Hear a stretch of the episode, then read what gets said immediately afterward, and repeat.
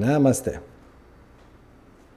Dobar dan i dobrodošli na evo, sljedeće izdanje Satsanga sa Serđom. Danas ponovno imamo nekoliko novotarija, pa evo samo prije što krenemo da samo da vidim da to sve skupa radi. Dakle, za početak danas streamamo na četiri mjesta, ne samo na dva. Do sada smo streamali na manifestiranje e, kanala na YouTube i streamali smo na grupu manifestiranja obilja na Facebooku. A danas još uz to, barem bi trebalo tako, e, streamamo i na kanal od Oma, YouTube-ov i na moj privatni page koji se zove Srđan Roje. Samo da vidim da li to, pa izgleda da radi. Uh, vidit ćemo kasnije, nećemo se sad baviti tim detaljima. E, također druga stvar koju smo napravili, e, skratili smo link za satsang i tako sada možete uvijek na satsang doći bez da prekopavate po mailovima sa bit.ly kroz satsang sa seđom. Pa samo bih e, volio provjeriti jer 30 minuta prije početka nije bilo apsolutno nikog, pa sam sve onda malo prepao da možda taj kratki link ne radi.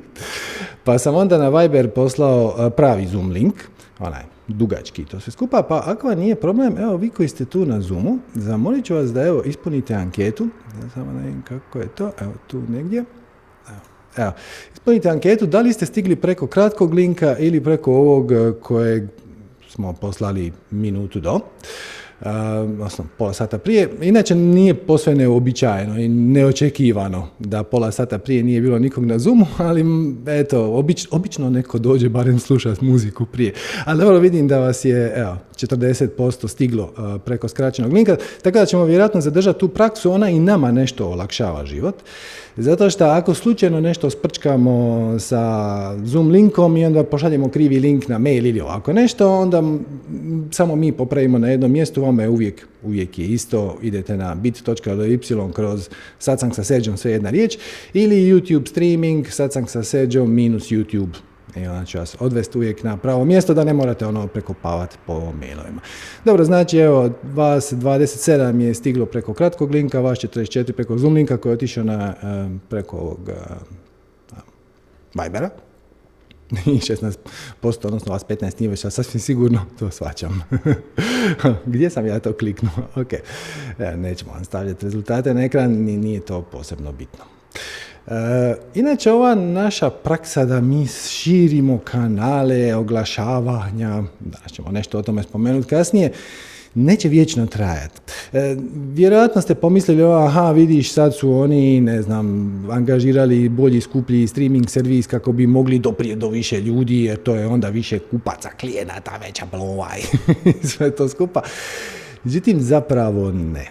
E, mi ćemo sad još u sljedećih možda dva, tri mjeseca zbilja se truditi, slat najave i na mail i na Viber svaki put kad se nešto dogodi, kad se nešto promijeni, streamat ćemo se na šta možemo više kanala, zbilja kao neki oblik zadnjeg poziva, ajmo to tako nazvat, e, ljudima da se pridruže u, u zapravo u percepciji svijeta na pozitivan način. Mm? I slijediti svoju strast i sve, sve već znate da ne ponavljam.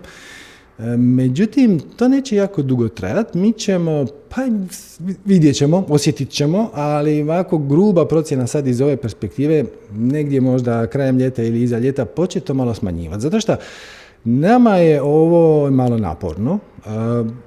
Slat stalno mailove, Viber nam je odličan, Facebook nam je ok, to je super, ono stavimo samo na dva mjesta.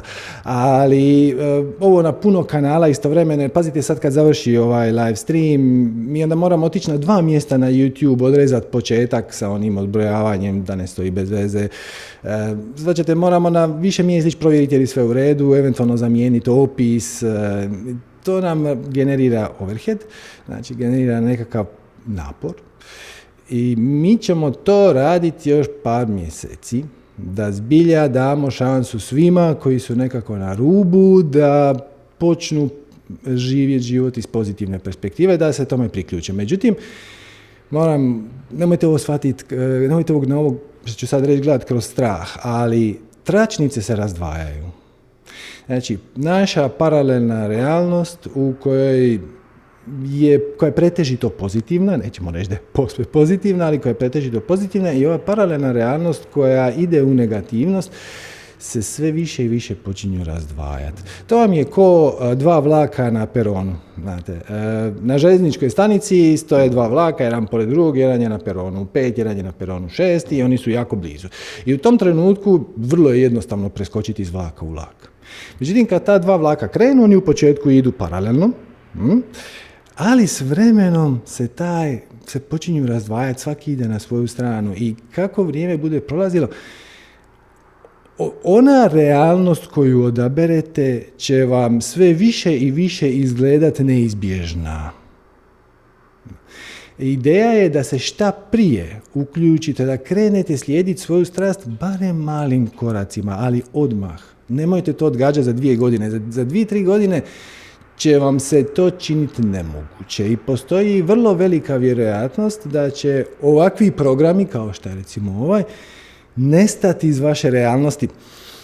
To, to se treba shvatiti okvirno, to ne znači da će to mirakulozno, i, ono, potpuno izblijediti iz sjećanja, iako i to je moguće, ali ako nastavite percipirati svijet kroz strah i ako se uh, svjesno ili nesvjesno odlučite ostati u poziciji žrtve, šta većina ljudi u našem društvu, i to ne mislim samo u našim zemljama, nego i šire, tako to percipira, ovo će vam sve više više izgledat naivno, neprimjenjivo, glupo, je, je, možeš ti to govoriti koliko hoćeš. Biće vam sve teže i teže se u to uključiti i okolnosti će vam se manifestirati oko vas da vas podrže u tom vašem uvjerenju, to je samo uvjerenje, da je tako nešto ili naivno, ili neizvedivo, ili nerealno, ili naivni optimizam. Tako da, krenite šta prije, ali stvarno, krenite šta prije, pa makar malim koracima, pa makar mentalno, e, počnite poduzimati akcije e, koje su konzistentne sa vašim e, strastima, sa vašim talentima, sa vašim veseljima sve ono o čemu mi inače pričamo. Jer, kažem, mi ćemo još možda neko vrijeme, ne znam sad to dva mjeseca, šest mjeseci, možda godinu dana, se zbilja aktivno truditi, okupiti što više ljudi, pozvati što više ljudi da nam se pridruži. Potpuno je nebitno koliko će nas biti na Zoomu ili na YouTubeu, koliko će statistika pokazati pogledanih milijuna minuta u prošlom mjesecu, to je nebitno. Bitno je da vi krenete to prakticirati, da se s time doista počnete baviti, da počnete živjeti na taj način. I kad počnete živjeti na taj način, podignut ćete svoju vibraciju za malo. I onda ćete dobiti ideje, kreativnost, inspiraciju koja će vam reći koji je sljedeći korak koji će vam ponovno podignuti vibraciju za malo. I to je iterativan proces. Svak, svakim koračićem vi podižete svoju vibraciju za malo imate pristup malo pametnijim, kreativnim e, idejama i na taj način možete zadržati korak, ajmo tako reći, sa svim okolnostima koje pripadaju paralelnoj realnosti u kojoj se svijet percipira na pozitivan način. Jer ako se odlučite ufurati u ulogu žrtve, ovo će vam sve više i više izgledati glupo i ili će ovo na neki način nestati iz vaše realnosti ili će jednostavno nastaviti postojati, ali to za vas.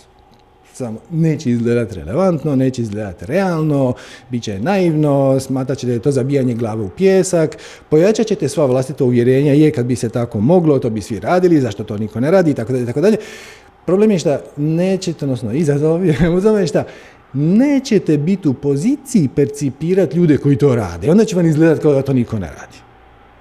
Odnosno, ako hoćete našim standardnim rječnikom, prebacit ćete se u paralelnu realnost u kojoj e, to niko ne radi, u kojoj to ne funkcionira i samim time to znanje će biti zaboravljeno. Tako da, e, evo, mi se sad trudimo i trudit ćemo se još neko vrijeme doprijeti do što većeg broja ljudi na raznim kanalima, ali dajte počnite. Počnite ako već niste, jer to je zapravo to je pravi spiritualni napredak. Pravi spiritualni napredak je slijediti svog gurua, ja ću vam preporučiti jednog gurua, uvijek ga preporučim, samo jednog koji ima sve odgovore i zna točno što vam treba i točno što morate napraviti, točno što morate počistiti svojih sustava definicije uvjerenja da biste svoj život počeli živjeti na pravilni način, a to je život.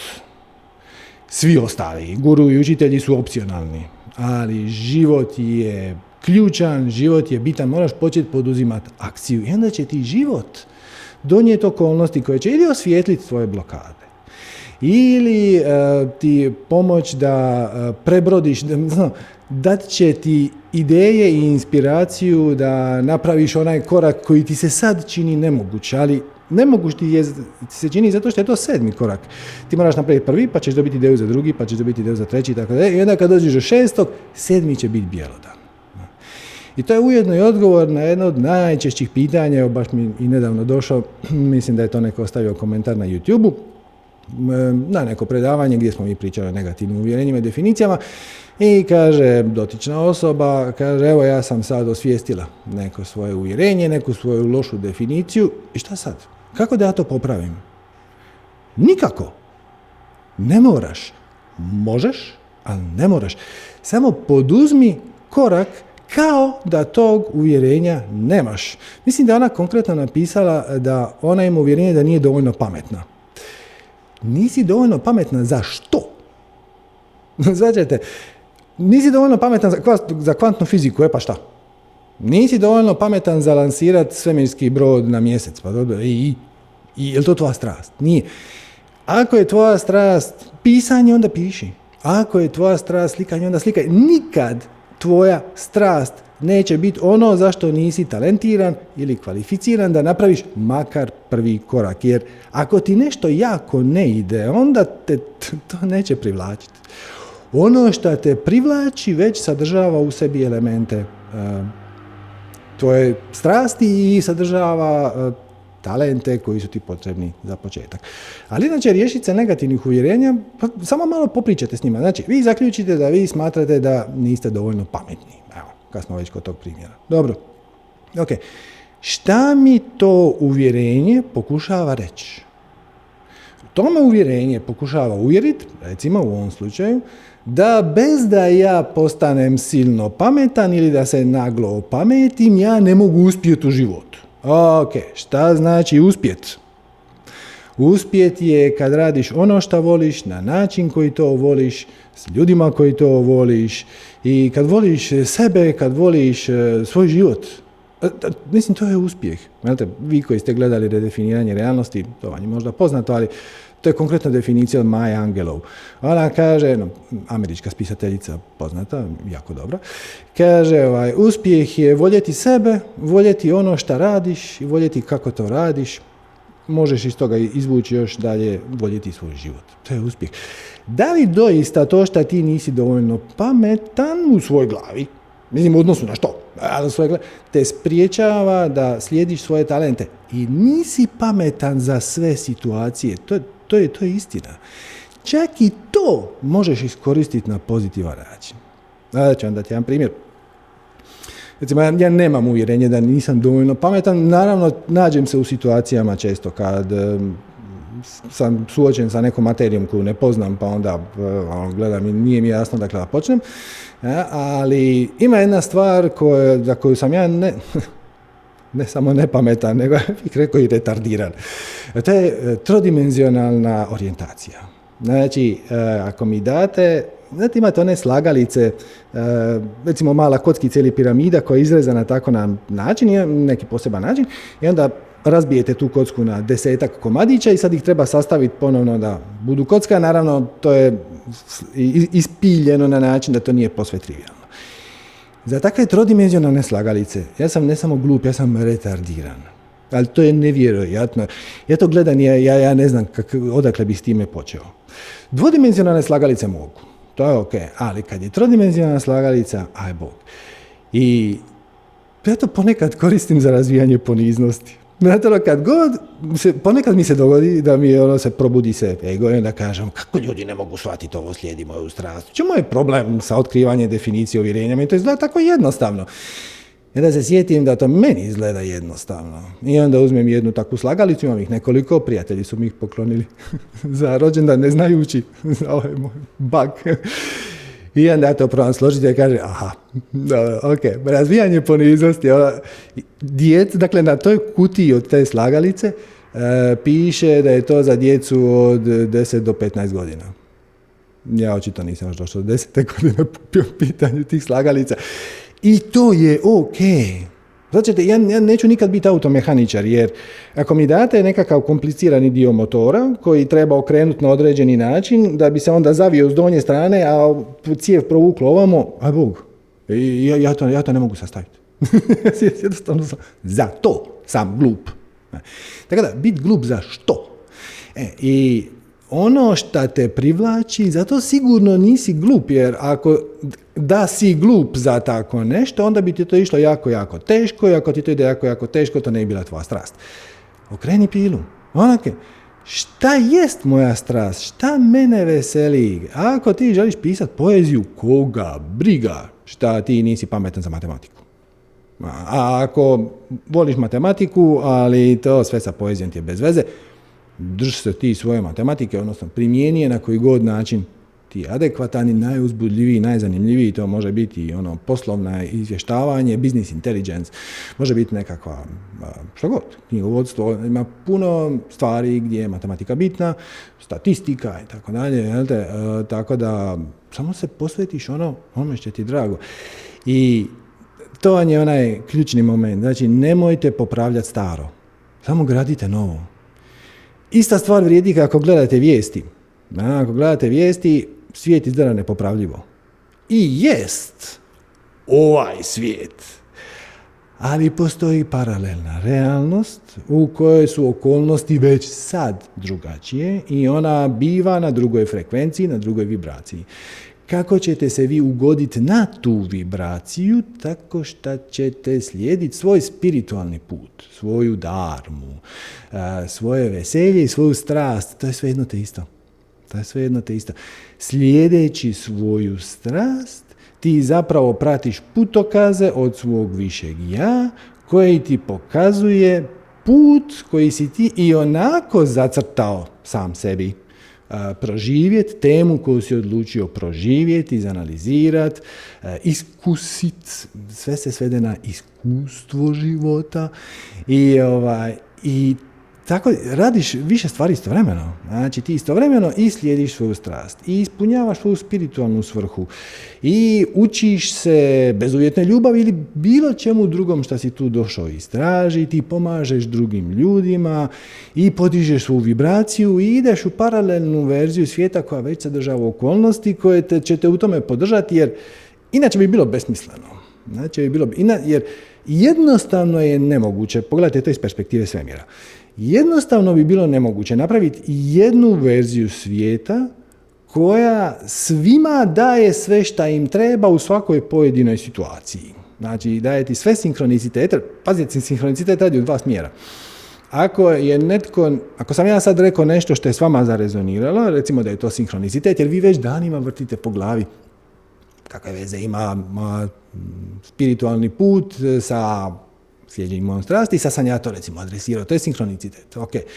Nema, niste mi se vi javili da ja to adresiram, jednostavno je slučajno ispalo. E, ako je to sad sinkronicitet, on je i sinkronicitet i za mene i za vas. E sad, kad bi bila jedna verzija svijeta, to bi bilo jednostavno nemoguće uskladiti.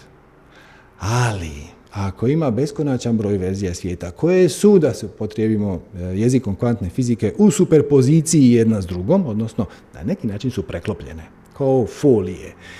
I vi percipirate onu koja je za vas relevantna i koja vam u tom trenutku treba i koja vam donosi sinhronicitete koji vam trebaju da biste poduzeli, napravili prvi korak i tako dalje, tako dalje slijedili svoju strast i time ispunili svoju spiritualnu svrhu i slijedili svoj spiritualni put, onda to ima nekog smisla, odnosno to na taj način može funkcionirati. Znači, tako da dajte, molim vas, počnite šta prije.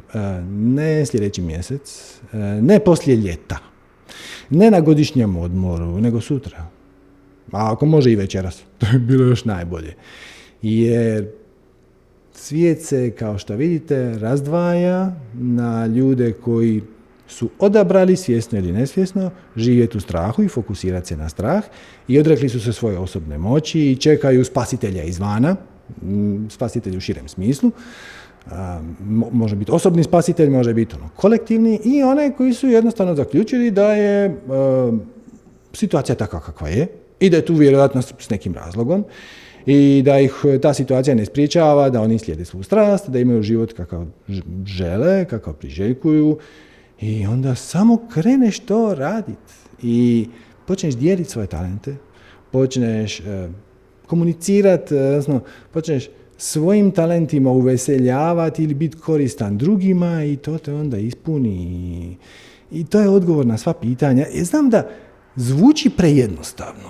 I onda ego ima tisuću problema, da je tisuću pitanja s time. Ego bi bio najsretniji da je to neka komplicirana formula na šest stranica koju niko ne može razumjeti i onda, onda bi ego imao divan izgovor da ne napravi apsolutno ništa po tom pitanju, jer gle, dokle god si ti u zoni komfora, u zoni ugode, ništa ti se neugodno ko fol ne može dogoditi, što svi znamo da nije točno, ali to je egova perspektiva. Samo ti stoji tu gdje je sigurno mm, i sve će biti u redu. Samo znate šta, ono, uh, i brodovi su najsigurniji kad su u luci, pa mislim, ne gradimo ih zbog toga. I auti su najsigurniji kad su u garaži, pa ne gradimo ih zbog toga. Tako da, dajte samo mali korak u nešto novo, u nešto nepoznato i otkrićete više o samom sebi. Jer dokle god ste u zoni poznatog, odnosno u zoni ugode, zoni komfora, kao god hoćete zvati, zona poznatog, imate kontakt samo sa onim što vam je poznato. Sa onim poznatim aspektima samog sebe, koji su ovakvi ili onakvi, ali što ne je bilo zanimljivo istražiti malo više o sebi i pronaći još po neki pozitivan aspekt sebe za koji niste ni znali. E, to, je, to vam je poanta. Krenite, ali što prije. Danas ćemo um, u uvodnom predavanju predstaviti jedno uh, remek dijelo Mahajana budizma, koje jo, ima komplicirano ime, ja ga svaki put zaboravim. ok, znači zen ime, japansko ime je Kegon Gyo. Kegon Gyo, znači k e g o n povlaka g y o. Kegon Gyo. Uh, indijsko ime, odnosno sanskrtsko ime je Avatam Saka Sutra. Avatam Saka Sutra. To je jedno vrlo neobično djelo. Znači, s jedne strane ima ogroman, izuzetan rating uh, u Mahajana budizmu smatra se izuzetno vrijedna, izuzetno kvalitetna, vrijedna poštovanja. S druge strane je prilično nepoznata. I vjerojatno bi i meni prošla ispod radara da u jednom predavanju je e, Alan Watts nije samo okrznuo i onda je pet minuta nešto predstavio neke ideje iznutra i onda sam to išao malo istražiti, a nije bilo uopće jednostavno.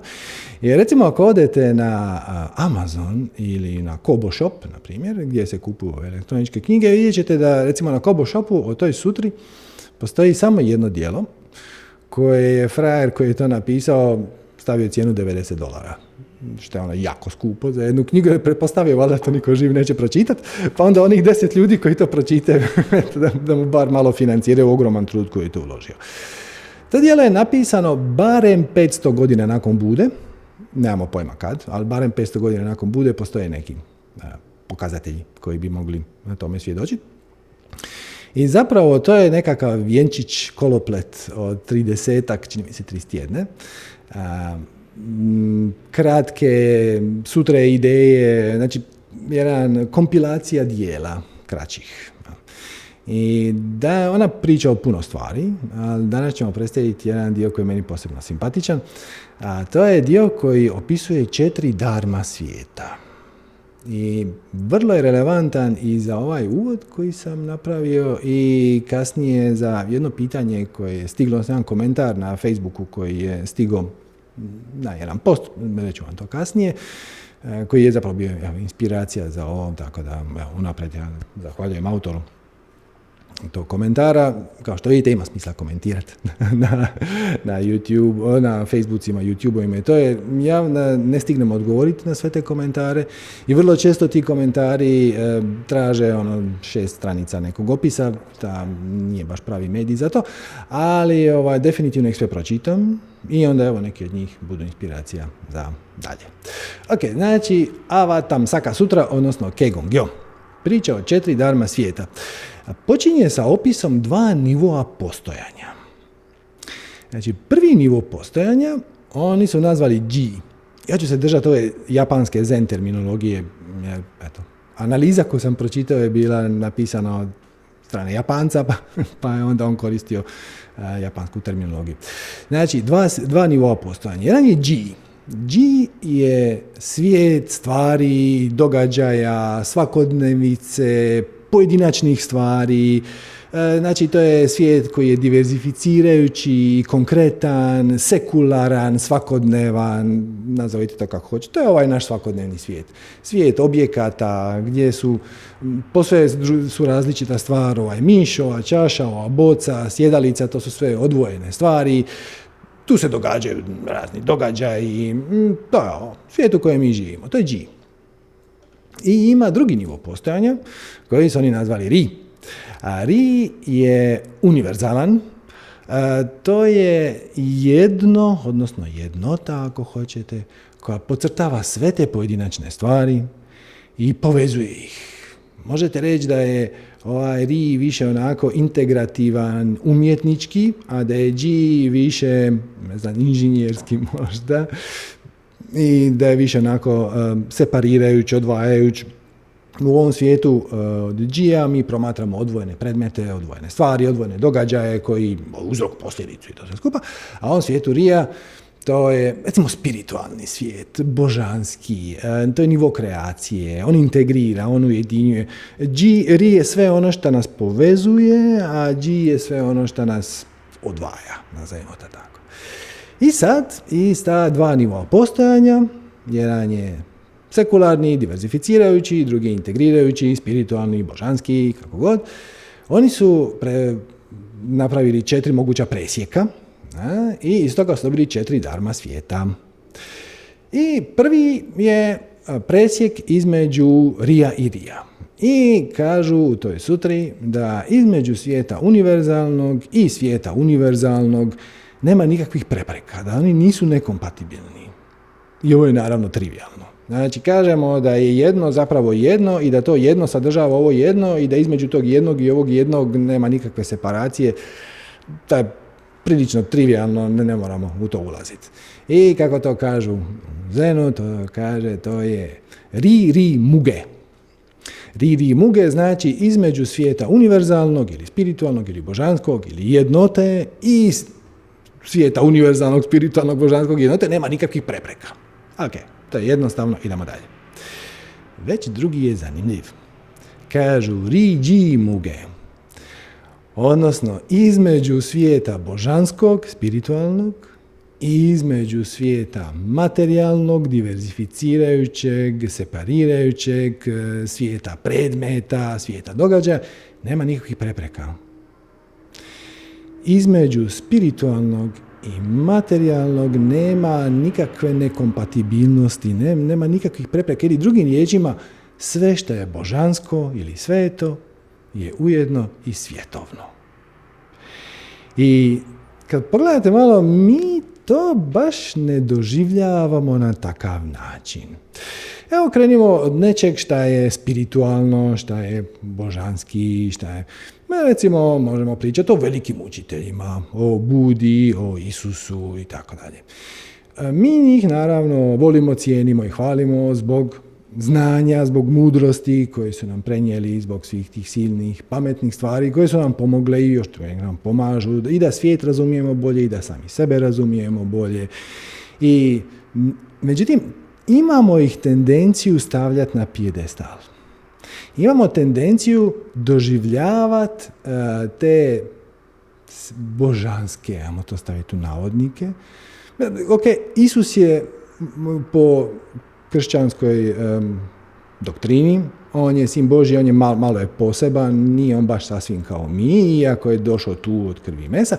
Ali recimo u budizmu nema nikakve dileme. U budizmu nema nikakve dileme, uh, Buda je čovjek, on je jedan od nas, i upravo u tome je poanta tog njegovog učenja, jedna od osnovnih esenci je da sve to što je on napravio, možeš i ti. Pa opet, mi njega tretiramo kao nešto nedodirljivo, šta je loše za nas. Zato što time što nekom budi koji je živio pred 2700 godina pridajemo kvalitete koje ne pridajemo ujedno i sami sebi, mi se odsjecamo od e, učenja koje nam je on prenio. Osim toga, e, šta mislite da njemu nisu smrdile noge? Svaćate? E, ili ajmo, ajmo otići u drugom smjeru. Kad bih ja sad rekao da je, je hipotetski, nemojte se uvrijediti ako je to, ako će vas, hoćemo možda dignuti neke programe. E, šta ako je Isus volio malo zaviriti u čašicu? Ja ne kažem da on bio alkoholičar, sigurno nije.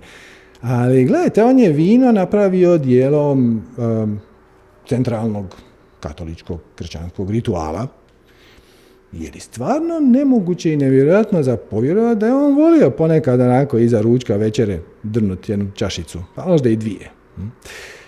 Da li vam to smanjuje vrijednost njegovog lika, dijela, učenja? Ne bi trebalo. Znači, to nema nikakve veze s njime. Postoji čak i teorija, sad to već ide u domenu teorije, zavjere, mada nema razloga zašto bi to tako bilo, da je imao ženu, curu, ljubavnicu, nije sad bitno, neki kaže da je to bila Marija Magdalena, knjige su napisane o tome. I onda eh, vam brojni ljudi koji slijede njegovu doktrinu i njegov nauk se nada uvrijede. Kako možeš to reći? A mislim zašto ne? To ništa ne smanjuje vrijednost njegovog učenja, ali ni zericu. Ni zericu. Smanjilo bi možda da je on svima pričao kako je on u celibatu.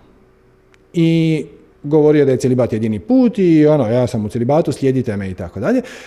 Ali ne, mislim, on je rekao, ljubi bližnjeg svog. On je rekao, ljubi svog neprijatelja. on je rekao, idi kući i voli svoju obitelj. Mislim, prema tome, zašto bi taj aspekt njegovog bića bio na bilo koji način nekompatibilan sa njegovim učenjem? Zašto bi nas trebalo smetat ako je on imao ženu? Zašto bi nama trebalo smetat ako je Buda? Nemam pojma. Možda malo više cijenio muškarce nego žene. Postoji čak i ta ideja. Naime, Buda je napravio hrpetinu revolucija u svoje doba i on je e, izuzetno je demokratizirao ovo spiritualno učenje svoje. On je velike komade tog učenja pokupio iz ranijih učenja, iz Veda, iz Upanišada i tako dalje. Međutim, e, ta učenja su u to doba bila zatvorena. Ti si se za njih morao kvalificirati, odnosno e, bila su rezervirana za jednu posebnu kastu brahmina. Ako nisi se rodio kao brahmin, bilo ti je vrlo, vrlo, vrlo teško doći do tog do tih spiritualnih poznaja. Bude to promijenio. On je rekao da je to učenje za sve i radio je na tome da se ono proširi. Međutim, jedna stvar na koju se dosta opirao, barem prema predaji, je bila da osnuje ženski red. Na kraju ga je osnovao, ali navodno ga je morao nagovarati njegov učenik, Ananda, i navodno je presudilo to što je njegova majka u jednom trenutku rekla, to treba napraviti, onda on to napravio. Ok, on imao neke svoje razloge ne znam, ili se jednostavno možda bojao da će to biti preradikalno za to doba, šta god. Recimo da je više, da je smatrao da žene to nisu u stanju shvatiti. Ovo je sad veliki, veliki jako, ali ajmo pretpostaviti. Jel to stvarno smanjuje vrijednost njegovog učenja? Možda može smanjiti vašu percepciju njega u vašim očima, ali opet to je vaša projekcija. Jer ne znate kako je njemu bilo, niste živjeli 700 godina prije nove ere. Stvari su bile potpuno drugačije. I već ovo što je napravio je skandalozno revolucionarno za ono doba. Možda još jedan taj koračić mu se činio da nije njegov zadatak, da, to mora, da on ti prepusti nekom drugom, nemam pojma. Ali to što mi doživljavamo božanskim je u cijelosti svjetovno. Nema nikakve separacije između božanskog i svjetovnog i ovdje se jako, jako puno ljudi zezne. Ja vidim ovaj, e, čak i na čak i na ovom manifestiranju, našem, ponekad objavim neki kratkić koji je, ono, ljudi slijedite svoju strast e, i i uđemo malo dublje u spiritualnost i onda dole u komentarima lete srčeka i lajkovi, joj šta je Sergio divan i pametan. A molim vas, nemojte to raditi, ne zbog mene, Mislim, ono, hvala, ne treba mi, ali hvala, cijenim, ono, super, drago mi je da vam pomaže, ali time što projicirate neke nadnaravne sposobnosti na mene, zapravo dajete egu izgovor da kaže ne, nisi ti dovoljno dobar za to. Svećete? Dizanje gurua, učitelja, predavača, kako god hoćete u nebesa, zapravo je oblik spiritualnog bajpasa. Jer ko fol, vi sad slušate ta spiritualna učenja, e, ali nije to za mene. Nije to za mene jer nisam ja dovoljno dobar, nisam dovoljno pametan, nisam dovoljno dugo meditirao, ja ne znam koja je moja strast, a kako da, otkrio sam uvjerenja, kako sad, kako da ga sklonim, a dok ga ne sklonim ne mogu početi slijediti svu strast. To su sve samo izgovori. Jel te? I ono, ako ste, ako ste gledali redefiniranje realnosti, znate da su to samo mentalni izgovori koji će vaš ego smislit, ne bi li vas uvjerio da bi bilo najbolje da ne poduzmete ništa. I da stojite tu gdje jeste, jer tu ste najsigurniji. Mm? I izlazak iz zone ugode proizvede svaki put senzaciju blage nelagode i onda ego uskoči, jer to mu je zadatak, mislim, dizajniranje da vas održi u životu. Hm? I čim je izađete u nešto nepoznato, ego će uskočiti i reći ono, no što, to je ono, nepoznato, ta, there may be dragons. Tako da, najbolje da se ti vratiš tu gdje si bio do sada, jer tu si najsigurniji, ali ne, to nije, mislim, zašto ste onda došli tu? Došli ste se, reinkarnirali ste se tu da biste šta, pronašli sigurno mjesto u garaži, spustili sve rolete, zaključali se i čekali smrt. Mislim, ne, stvarno. ne, došli ste tu istražiti više, prvenstveno o samom sebi. Proći nekakva iskustva, pomoć nekim drugima, jer kao što je jedan mudar čovjek rekao, u konačnici ovaj naš život se svede na to da mi samo jedni druge pratimo kući. Sve, sve. I na tom putu možete mučiti druge ljude i tuckati ih po glavi, kinjiti ih, a možete im i pomoći. I probajte jedno i drugo. Vidite kako to za vas radi i kako će, e, kakva će biti refleksija, odnosno kakvu ćete iskustvo života imati ako kinjite ljude, ako ih gnjavite ili ako im pomažete kakvu ćete imati ako hoćete karmu, ako, će, ako hoćete e, refleksiju, jer zapravo ovaj materijalni svijet nije ništa drugo nego iluzija. iluzija, ona je kao ogledalo. I ako stanete ispred ogledala i durite se i kažete ja ću se nasmijati, čim se ogledalo nasmije prvo meni, čekat ćete do vijeka. Ako želite se ogledalo nasmije, vi se nasmijete. I kad se vi nasmijete, ogledalo nema izbora i ono će se nasmijati natrag. Pačete. Tako da, to je ideja. Nemojte projicirati na druge ljude, na učenja, na bilo šta, e, preveliku težinu i vrijednost, jer će vaš ego vrlo rado to iskoristiti kao izgovor da ne napravite ništa. I to što još niste počeli meditirati, to samo znači da treba početi sutra. Ako sam sebi ufuraš krivnju jer trebao sam pred deset godina, a nisam i onda sad za mene kasno, onda nećeš početi. jako je jednostavno. Kaže kineska poslovica, najbolje vrijeme za posaditi stablo je pred 20 godina. A drugo najbolje je sad. Ako ga nisi posadio prije 20 godina, napravi to sad. Jer između božanskog i svjetovnog nema nikakvih prepreka. Naš svjetovni život je sto postotno spiritualno iskustvo. Sto postotno, nema ničeg nespiritualnog u našem životu. Apsolutno ničeg.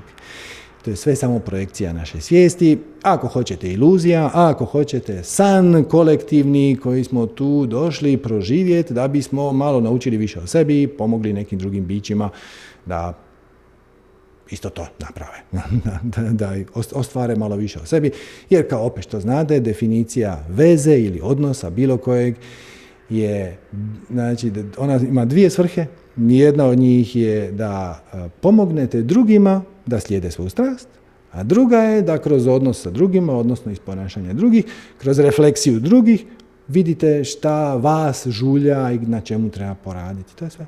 To je sve.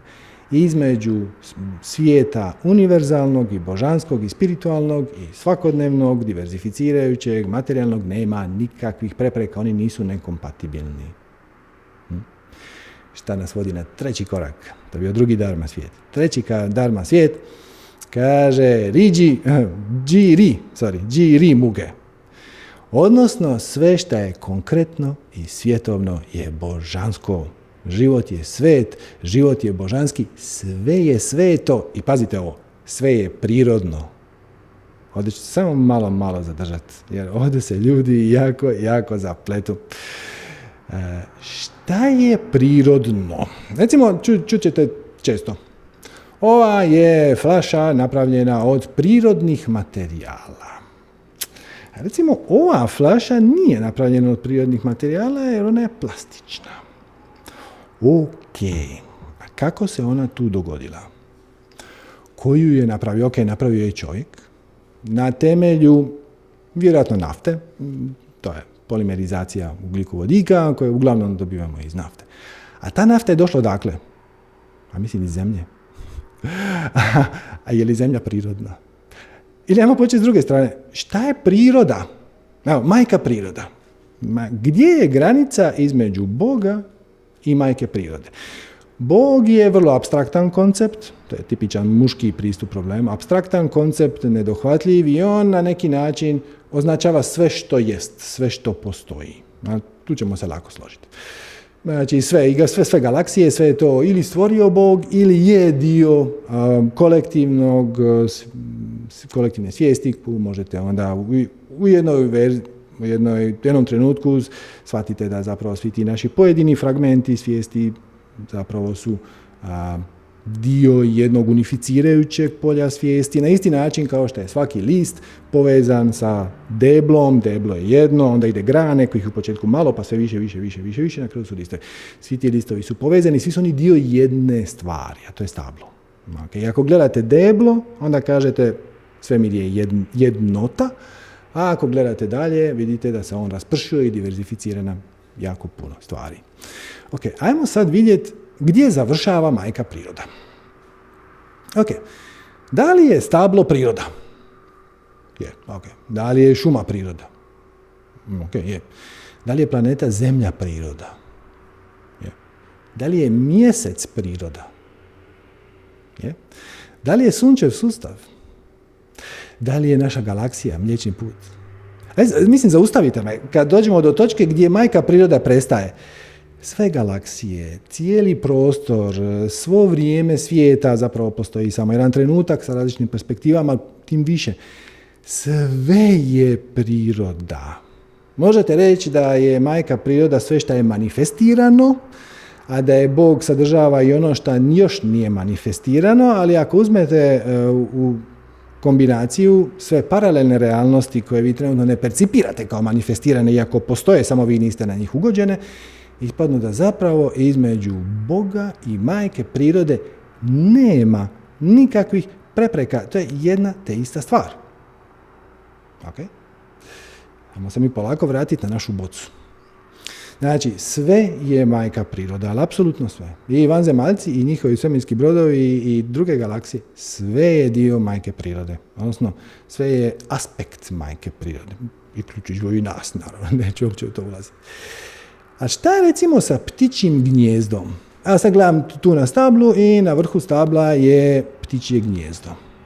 Da li je ptičje gnjezdo dio majke prirode? Pa ono je.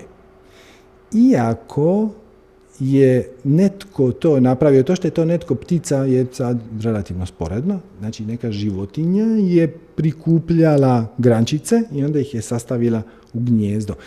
To što je to gnjezdo nije samo izašlo iz zemlje, ne znači da je ono manje dio majke prirode. To što je za ovu bocu netko trebao izvaditi naftu i onda polimerizirati bla bla vinil, klorid, monomer, trla babalan i onda to kroz ekstruder oblikovat, to je ne čini manje prirodnom.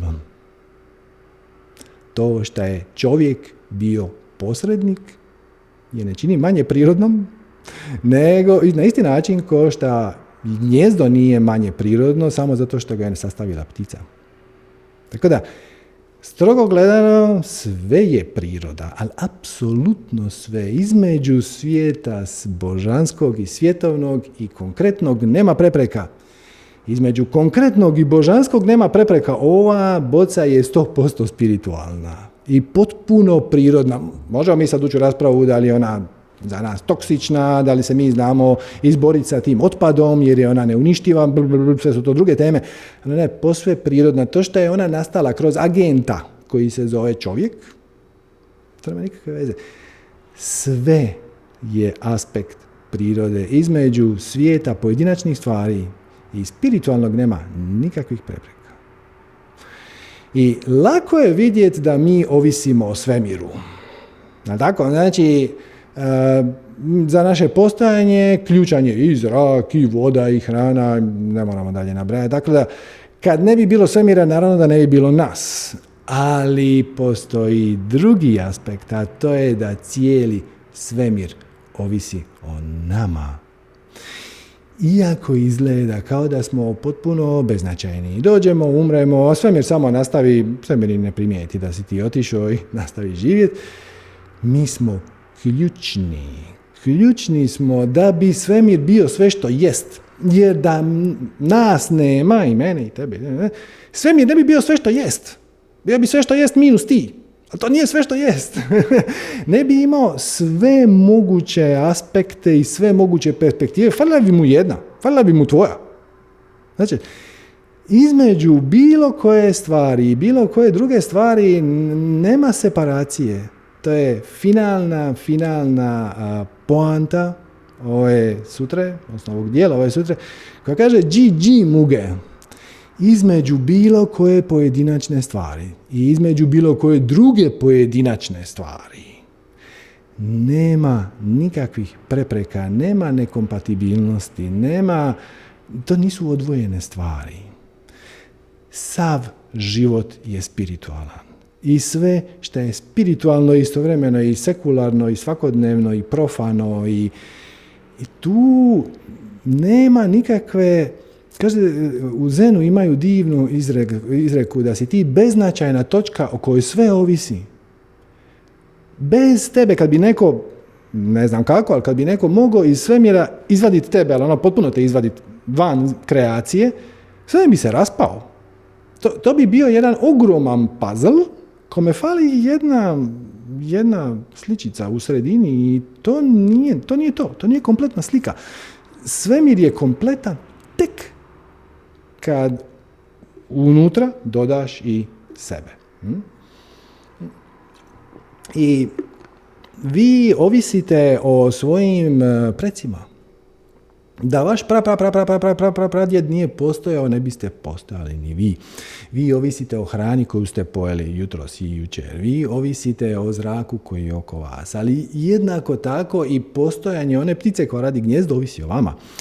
U, uh, u ovome hinduizmu imaju drugu metaforu koja je zapravo um, dođe na isto.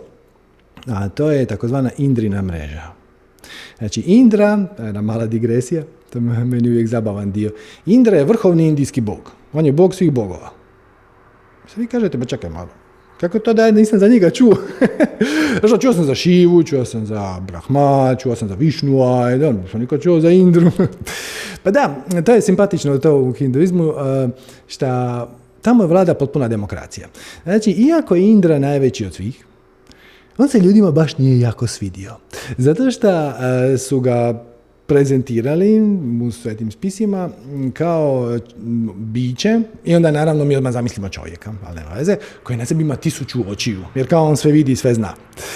I to se ljudima nije svidjelo. Kad pokušate nacrtati čovjeka koji po sebi ima tisuću očiju, to izgleda čudno. Tako da ovaj, Indra je nekako malo, malo zabačen sa strane. Neki drugi, pa nazovemo bića, čak i koji imaju puno niži rating, kao na primjer kako sad sam, sam, sam blokirao mi mozak, ima slonić, ne, sjetit ću se, Ganesha. E, Ganesha je polubog. ali je on ljudima simpatičan. Ono mali debeljko sa slonovskom glavom i puno više ima hramova u Indiji koji su posvećeni Ganeši, koji otklanja prepreke i koji je, ok, Shivin sin, ali nema isti rating ko Indra, nego Indri izgleda čudno, ima tisuću očiju po sebi. No dobro, da se mi vratimo na Indrinu mrežu. Znači, Indra, bog svih bogova, ima trodimenzionalnu paukovu mrežu, možete to tako zamisliti, na, sa brdo, brdo, brdo kapljica rose po sebi. Znači, male, male kapljice vode po ogromnoj trodimenzionalnoj mreži. U svakoj kapljici se ogleda slika kompletne kreacije. Ako maknete bilo koju kapljicu, slika u bilo kojoj drugoj kapljici, ko zna koliko daleko, se mijenja. Znači slika, kompletna slika te trodimenzionalne kreacije, danas bi rekli holograma svemirskog, ovisi o svakoj pa i najmanjoj kapljici. Jednako tako i ti. Ti si beznačajna točka o kojoj sve ovisi. I ovaj svijet je nepovratno promijenjen time šta je Buda u njemu živio. Možete reći da se ovaj svijet budizirao. Ili Isus, pa se Isus izirao. Ili bilo koja druga osoba, šta god, Gandhi i Nelson Mandela, šta, koga god se možete sjetiti, oni su ostavili traga na isti način kao što je vaš posve, posve, posve nepoznati pra, pra, pra, pra, pradjed ostavio traga na svijet time šta je napravio sina, koji onda imao sina, koji imao sina, koji imao čer, i onda je to došlo do vas. Znači, mi ovisimo o svojim roditeljima i djedovima i precima i planeti Zemlji i Big Bangu. Znači, i jednako tako oni ovise o tebi. Ti si beznačajna točka o kojoj sve ovisi, jer sve što jest podrazumijeva sve ostalo. Čisto božansko je dosadno. Znači, imate, znači, imate one ljude koji su jako spiritualni, ba se trude se, pri, odnosno pokušavaju prema vam projicirati svoju vlastitu spiritualnost. I oni su, brate, dosadni. Zato što, kako jedan aforizam lijepo kaže, nema hrama u raju. Nema potrebe za njim. se u raju se ti hram. Ili kako kaže sutra srca, nećemo u to sad ulaziti, imate snimljenu, svakako preporučujem, to je na najbolji predavanje koje smo ikad snimili, e, sutra srca, imate naš YouTube kanalu. Oblik je praznina i praznina je oblik. A ova sutra Kegong bi otišla još korak dalje i rekla bi oblik je kvaliteta i kvaliteta je oblik. Na način da ako ja crvenim flomasterom nacrtam krug, znači taj krug možemo reći da je nešto što je izdvojeno, da je sekularno, da pripada ovom G svijetu, zato što postoji točna granica između toga gdje ta crta taj krug počinje, završava u odnosu na podlogu, znači ovdje jest crta, ovdje nije crta, znači možemo reći da je ona odvojena na neke, ima, ima posebnu e, egzistencijalnu kvalitetu, recimo. Ali ona je istovremeno i crvena. Crvenu boju ne možete opisati. Mislim, znate kako ona izgleda, ali recimo da ti neko daltonist kaže upiši mi crvenu boju. Našo bi se na sto čuda. Uh, jer nema, nemaš referentnu točku, ne, ne možeš mu reći to ti je ko narančasta pa malo više nego na sto muka si, jer to je kvaliteta, to je nešto što je integrirajući, to je nešto što spada u ovaj svijet, ajmo reći, božanskog, spiritualnog, a pa opet, taj oblik, taj krug i ta crvena boja, kvaliteta te crvene boje, jako lijepo idu jedno s drugim i između njih nema nikakve separacije. I to vam je, dakle, vrhunska doktrina, kaže, između bilo kojeg trivialnog događaja i bilo kojeg drugog trivialnog događaja nema isključivosti. Nema prepreka, nema separacije. Sve su stvari međuovisne. Svaka stvar podrazumijeva sve ostalo i svaka ovisi o svakoj drugoj i svemir ne može postojati bez bilo koje od njih. I zato vam recimo zen umjetnost izgleda jako sekularno. I kažete ono, ok, zen, kao uđete recimo u crkvu, te naša ovdje umjetnost kršćanska vrlo je, trudi se prikazivati sve te stvari. Pa ćete vidjeti ikone ili slike ili freske ili šta već od raznih svetaca, šta god, ponekad Isus, ponekad Sveti Franjo, šta god, ono.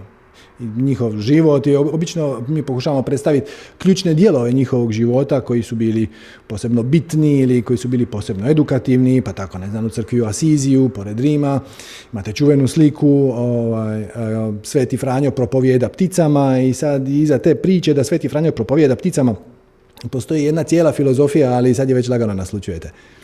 Ćete, nije li to besmisleno? On propovijeda pticama. Ali nije.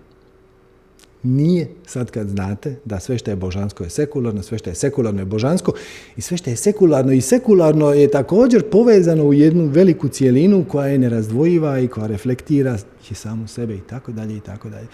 I u zen umjetnosti toga nema. Vi kažete, idete proučavati zen umjetnost i onda imate sliku ili grafiku čovjeka koji prolazi preko mosta. Kažu, ok, je li to neki poznati učitelj? Nije. Jer on sad ide na nešto napraviti, ide, ide meditirati, doživi prosvjetljenje. Mm. Oni razumiju da nema ničeg ne svetog u svakodnevnom životu. I kad počnete proučavati zen, vidjet ćete da oni, ti stari zen učitelji, pa i novi naravno, imaju dobru foru i to stalno rade. Ti pitaš nešto božansko, nešto spiritualno, a oni ti odgovore prizemno. Ti pitaš nešto prizemno, a on se jedan put uvučeš u raspravu. Na primjer, evo, evo imate jednu priču, ovu ste vjerojatno čuli, ona je dosta poznata. Kaže, ovaj, nakon jutarnje meditacije u zen samostanu i ritualnog čišćenja i sve, bio je doručak, i sad učenik dođe učitelj i kaže, učitelj, učitelj, što ćemo sad, znaš? Pitao je, jesi li meditirao? Jesam. Jesi li doručkovao? Jesam. Operi zdjelicu. I to to. Nema ničeg nespiritualnog u pranju zdjelice. Pranje zdjelice je dio života. I život je 100% spiritualan. I bivanje leptira na drugoj kraju planete ovisi o tvom pranju zdjelice. Ne na način da e, ako ti ne opereš zdjelicu, taj leptir će tamo krepat. ne na taj način, na način da između te dvije stvari, ta dva događaja nema nikakvih prepreka. Oni su među povezani, oni se nalaze u istoj kaši, istoj juki, ajmo to tako nazvat, zato što ništa spiritualno a, nije odnosno sve što je spiritualno istovremeno i profano, sve što je profano istovremeno i spiritualno. I sve što je pojedinačno i profano je povezano sa bilo kom drugom stvari koja je pojedinačna. Jer sve je to zapravo jedna stvar. I onda ti kažeš ono, koja je moja sljedeća spiritualna praksa? A on ti kaže operi zdjelicu. I ovaj, to je isto zanimljivo kad e, ljudi, recimo Amerikanci su u nekom trenutku tamo 80-ih, 90-ih, bilo je jako popularno ići e, u zen samostanu u Japanu. I onda su oni imali foru, oni vam odmah daju, znači vi se, vi ste Amerikanac, sad vi skupite neke pare i otputujete u Japan i to je daleko i to je komplicirano i tamo ne znate jezik i jedva se dovučete do tog e, samostana koji je ko zna gdje, ne možeš čitati sve one njihove, znači izmrcvariš se i sve to skupa ima, treba organizirati. I onda dođeš tamo i onda ako si žena pošalju te u kuhinju, a ako si muško onda ti kažu, vidiš onu hrpu kamenja tamo, e treba je prebaciti ovdje. I onda kad ti prebaciš to tamo, onda oni kažu, mm, da, nije dobro, vrati. I tu se ljudi podivljaju. pa nisam ja došao tu zbog toga. Onda pita, a zašto si ti došao tu? Pa ja sam tu došao doživjeti prosvjetljenje. A, kako ti to misliš napraviti? Pa kroz puno meditacije. Svi drugi meditiraju, a meni si dao da nosim kamenje. Mhm. Ti si došao tu, znajući to ili ne, da bi otkrio prepreke svog ega koje ti stoje na putu da uvidiš ono što trebaš uvidjeti, a to je da si ti već prosvjetljen. Samo imaš prepreke svog ega koje te spriječavaju da to bjelodano vidiš. I ja sam ti sad pokazao prepreke svog ega. Hm? Ili ako to, dođete kao dođe žena, onda je pošalju u kuhinju. No, pa nisam ja zato tu došla. Ovo je seksizam, ovo je... Ne, ne, ne, ne, ne, ne, ne. To je samo mi pritišćemo tvoje gumbe. Ako ti na to kažeš, ono, ok, kuhinja, super, zakon sedam dana oni dođu kod tebe i kažu, ok, sad možeš doći s nama i Jer ti li, na primjer, sad e, poredi um, vrt. Jer nema ničeg nespiritualnog u tome. Cijela poanta. Prosvjetljenje nije nešto što moraš dosegnuti ili nešto što moraš osvojiti. Prosvjetljenje je samo jasna spoznaja od svoje, svoje pravoj prirodi. Tvoja prava priroda nije onaj koji se nervira oko toga što treba prati suđe, oprati djelicu, nego tvoja prava priroda je promatrač koji uživa u iskustvu života, ma koliko god ono na prvi pogled, po ko značajnim kriterijima, tvojim možda, izgleda profano i sekularno, jer meditacija je sveta stvar, a nešto drugo nije. I onda te oni lijepo na, na tu zašarafe. Ti dođeš biti jako spiritualan, oni te pošalju u kuhinju ili ti kažu operi djelicu ili ti kažu nacijepaj drvo. S druge strane, ima i drugi smjer. Ima isto jedna zem priča, kaže ovaj, učitelj i učenik u vrtu, sala, oko salate nešto. I sad kaže učenik učitelju, e, ćete mi dodati molim vas nož. I ovaj mu dodaje nož, ali ono sa oštricom prema naprijed. I kaže učenik, obrnuto, kaže učitelj, a šta će ti ovo drugo? Šta će ti drška? dakle, ti si samo htio nož i sad na jedan put si upleten u raspravu o svrhi noža i drške i svega ostalog je ideja tog pristupa je da ti ukaže na to da nema odvojenosti od života. Mi smo bogovi, su kreatori sa potpuno subjektivom perspektivom. Sve zem priče su životne, nema Boga, nema svetaca. Kad te pitaju religiozno, odgovaraš sekularno, kad te pitaju sekularno, odgovaraš religiozno. Pitaju te šta je, šta je zen, a i kaže kad gladan jede, kad umoran spava. A ti pa dobro, ali mislim, on svako kad umoran, svako kad spava, ne, ne moraš biti jako umoran. Kad čini ideš spavati, automatski upadneš u to stanje dubokog sna gdje si na neki način spojen sa svime, odnosno kontrahiraš svoju uh, svijest u točku i samo bivaš, ako je to sam bez snova. Ja kaže žena, dobro, ali svi kad spavaju, ne moraš biti umoran. Ja ne, ne, ako nisi umoran, onda dok spavaš razvezuješ tisuću čvorova. Sanjaš. Ako si jako umoran, onda ideš u korijen svog postojanja, u zapravo u svoje izvorno biće. Ironično, kad ideš spavat, šta dublje spavaš, što si bliži svojoj izvornoj prirodi. Znači, zapravo kad ideš spavat, ti se budiš iz spiritualne perspektive. A kad se probudiš, onda na svoju svijest e, nabaciš hrpetinu inputa izvana i odjedan put percipiraš svijet koji je prepun različitih stvari i događaja i imaš osjećaj da je to sekularno i da to nije posebno važno, ali zapravo između svega toga nema nikakvih prepreka. Još samo jedan primjer, meni najdraži. E, kad su, zaustavili su nekakvog poznatog kineskog, ne mogu sjetiti ime, recimo Šušen. I ovaj se zvao lik i nekoga je zaustavio na cesti i rekao, oprostite, jeste vi Šušen? A je rekao, a neko je morao biti. Svaćate. Ovo je moj došao za pitanje, o, jeste li vi taj učitelj i možda ga je htio pitati, ono, nemam pojma, kad mogu doći do vašeg hrama ili moje neko pitanje za njega. Ono, jeste vi taj? A neko, a neko je morao biti. Jer iz spiritualne perspektive on je zapravo preuzeo ulogu Šušena da bude učitelj među svijetom koji samo izgleda sekularno i diverzificirajuće i materijalno i na prvi pogled iz spiritualne perspektive bezvrijedno, ali sve što je spiritualno je materijalno, sve što je materijalno je spiritualno, sve što je materijalno i materijalno je povezano, sve je međuovisno, sve je jedna velika stvar sve samo jedno. Ako kažete ri, ri muke, kažete jedno je jedno i nema ničeg drugog osim toga. Ako kažete GG muge, kažete sve je međusobno povezano. Ako kažete ri, gi muge, znači da sve što je božansko je profano. Ako kažete ri muge, znači da sve što je profano je božanski ili prirodno i dio našeg iskustva života. I kad počneš gledati svijet, počinješ naravno kroz svijet pojedinačnog. Istražuješ pojedinačne stvari, vidiš šta se tu sve događa, jeli, kocka je različita od kugle i nož je različit od žlice i sve ima, istražuješ stvari i pojave, a kad počneš e, svačat, uočavaš pravilnosti, zakone, jedinstvo koji stoji iza svih njih, jedan ti više strukost svijeta počinje dobivati oblik jednog jednote. I tako smo mi otišli duboko u filozofiju. Zašto?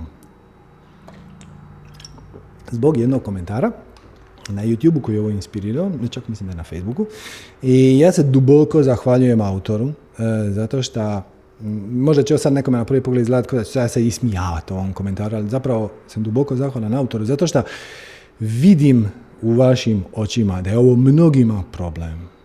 Ali evo, ovaj gospodin je to uspio jasno, prilično objasniti, odnosno elokventno elaborirati tu svoju blokadu i ja sam uvjeren da među vama imam brdo ljudi koji će sa ovim zarezonirati. Počelo je tako, što sam stavio na našu grupu link na jedan kratki video od Jeffa Walkera. Jeff Walker je marketinški stručnjak koji je razvio tehniku koju on zove product launch formula, koja je zapravo bazirana na tome, njegova ideja je da ljudima moraš poklanjati jako puno besplatnog sadržaja, šta više dijeliti besplatno, kako bi stekao autoritet na, na tom polju, ljudi počeli vjerovati, e, kako bi prikupio neku svoju publiku, on sugerira da skupljaš mail adrese, ali jednako tako može i Facebook grupa i to, i kako bi ovaj, na neki način oformio zajednicu i onda kad imaš zajednicu, dijeliš šakom i kapom sve šta imaš i onda povremeno uh, možeš napraviti neki masterclass, neki tečaj, prodati privatni coaching, jedan na jedan, ono, puno je lakše jednom kad si uspostavio tu neki svoj autoritet, kad, si, kad si ljudi primijetili da ti znaš šta pričaš i kad si na neki način zamolio ljude ti ostave kontakt, pa ono jedan dan kad ti nešto budeš radio, onda ćeš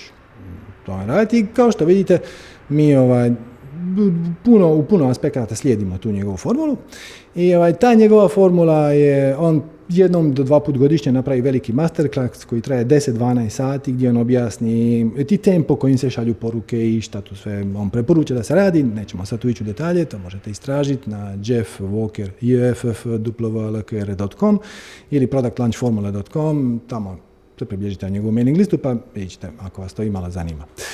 I e, napisao sam u opisu da je on jedan od mojih omiljenih spiritualnih učitelja. Pazite, on nema veze sa spiritualnoću. On priča o marketingu i, i konceptu marketinga kod kojeg ti najbolje šta imaš. Dijeliš ili jeftino ili besplatno i onda povremeno naplatiš neku ekstra uslugu ili neki premium pristup ili osobno savjetovanje, sad već ovisno o tome šta radiš i ja sam napisao da je on moj spiritualni učitelj, iako on priča o marketingu. Hmm? I sad pazite, ovaj preveliki uvod koji smo imali je bio tu da vam objasnim da sve šta je svakodnevno i profano je sveto, a sve što je sveto je profano i svakodnevno. A? I nema ničeg ne spiritualnog u marketingu, ali ajmo doćemo do toga.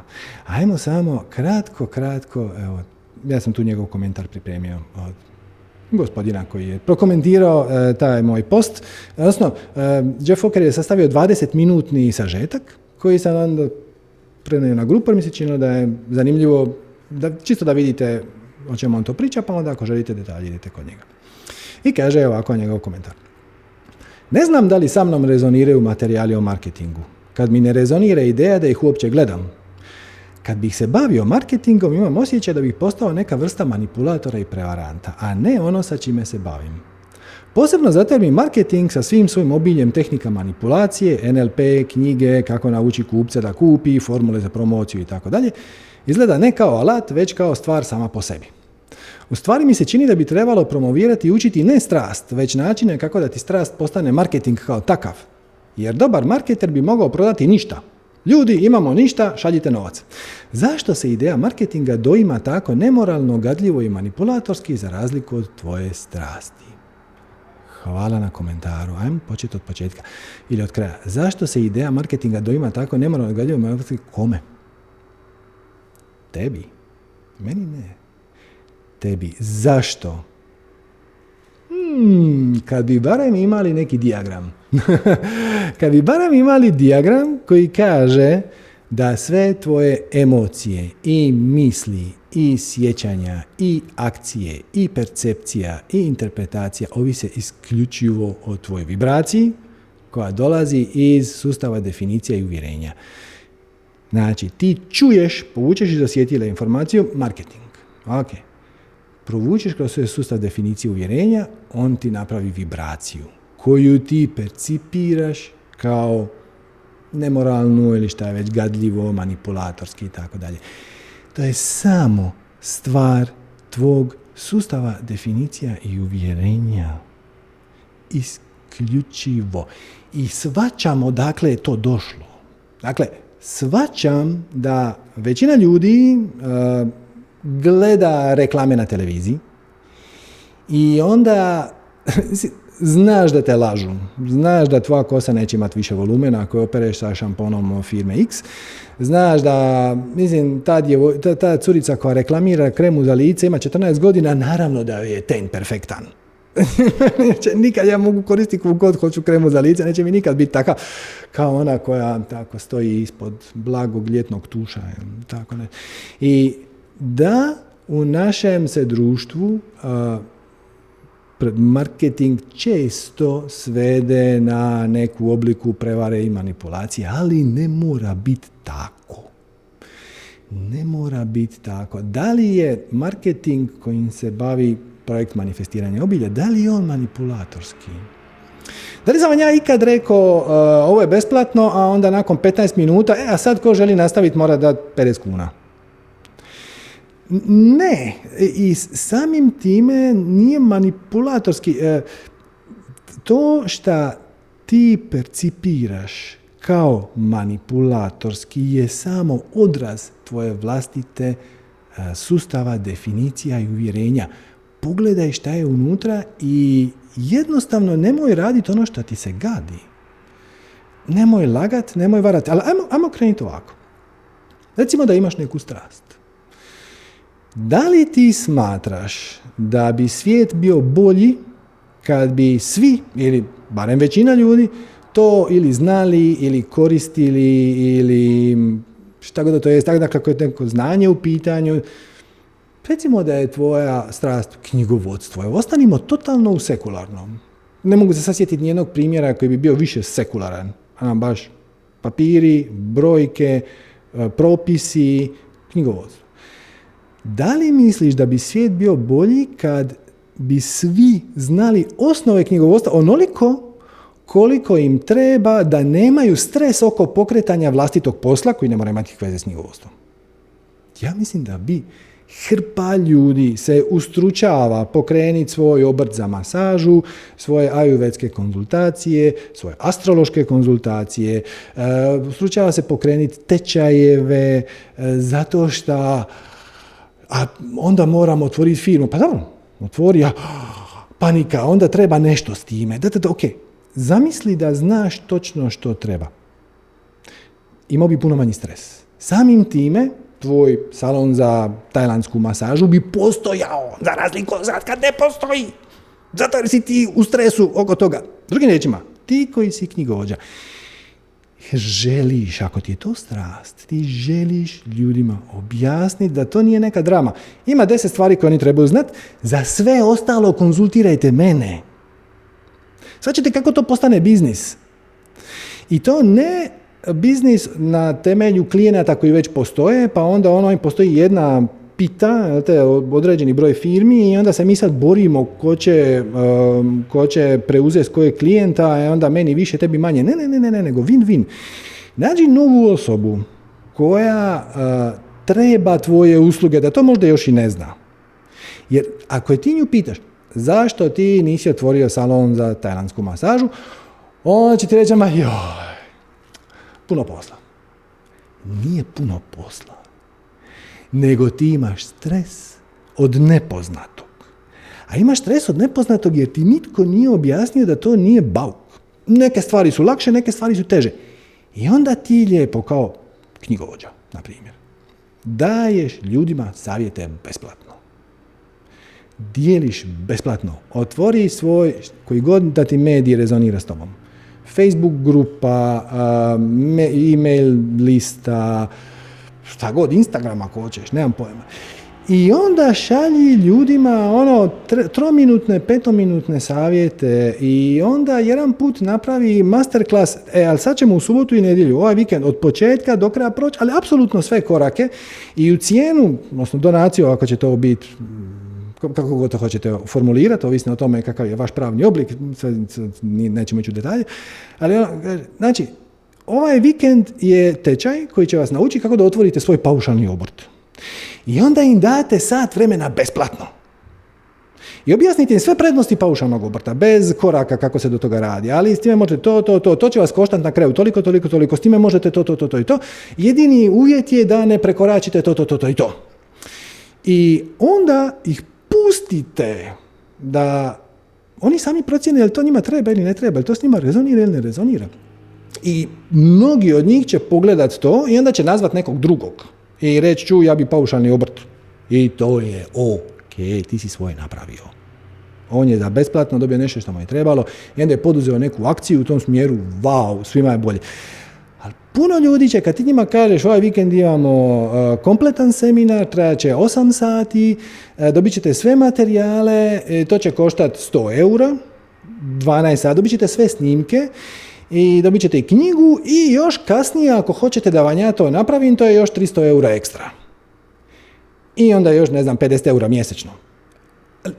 Zašto ne? Svačate, nema ničeg nespiritualnog u toj praksi. Ali, da biste vi došli u poziciju da nekim ljudima ponudite takav tečaj, ti ljudi moraju znati da vi postojite. Mislim, morate se nekako oglasiti, to ne znači dati pare na televiziju, da da pače, ne želite to. Ne želite da vam dođe 5000 ljudi na vrata. Želite ljude kojima to treba i koji s time rezoniraju. Vi im ponudite da vam se priključe. Vi ponudite da se približe na vašu mailing listu, ali onda im šaljete informacije, ali barem jednom mjesečno. Možda jednom tjedno, možda jednom u dva tjedna, to ovisi o publici, o temi. Samo ih pinjate i pošaljete im nešto korisno. Ne ono, e, ja sam najpametniji, najbolji, obratite nam se s povjerenjem. E kad čujem obratite nam se s povjerenjem, dođi mi da povratim. Kako da ja imam povjerenje u tebe kad te ne znam? A ne znam te. Ako hoćeš da te ja upoznam, daj mi nešto. Daj mi, daj mi savjet koji mi treba u tom trenutku. Uh, uskoči mi kad mi je bitno. Uh, I onda bi to ili naplati ili ne naplati. Para uopće nije bitna. Svačate? Vi, ako vi sa svojim uh, znanjima, iskustvima, pomažete drugima da slijede svoju strast. Vi ste, pokrenuli ste svemir.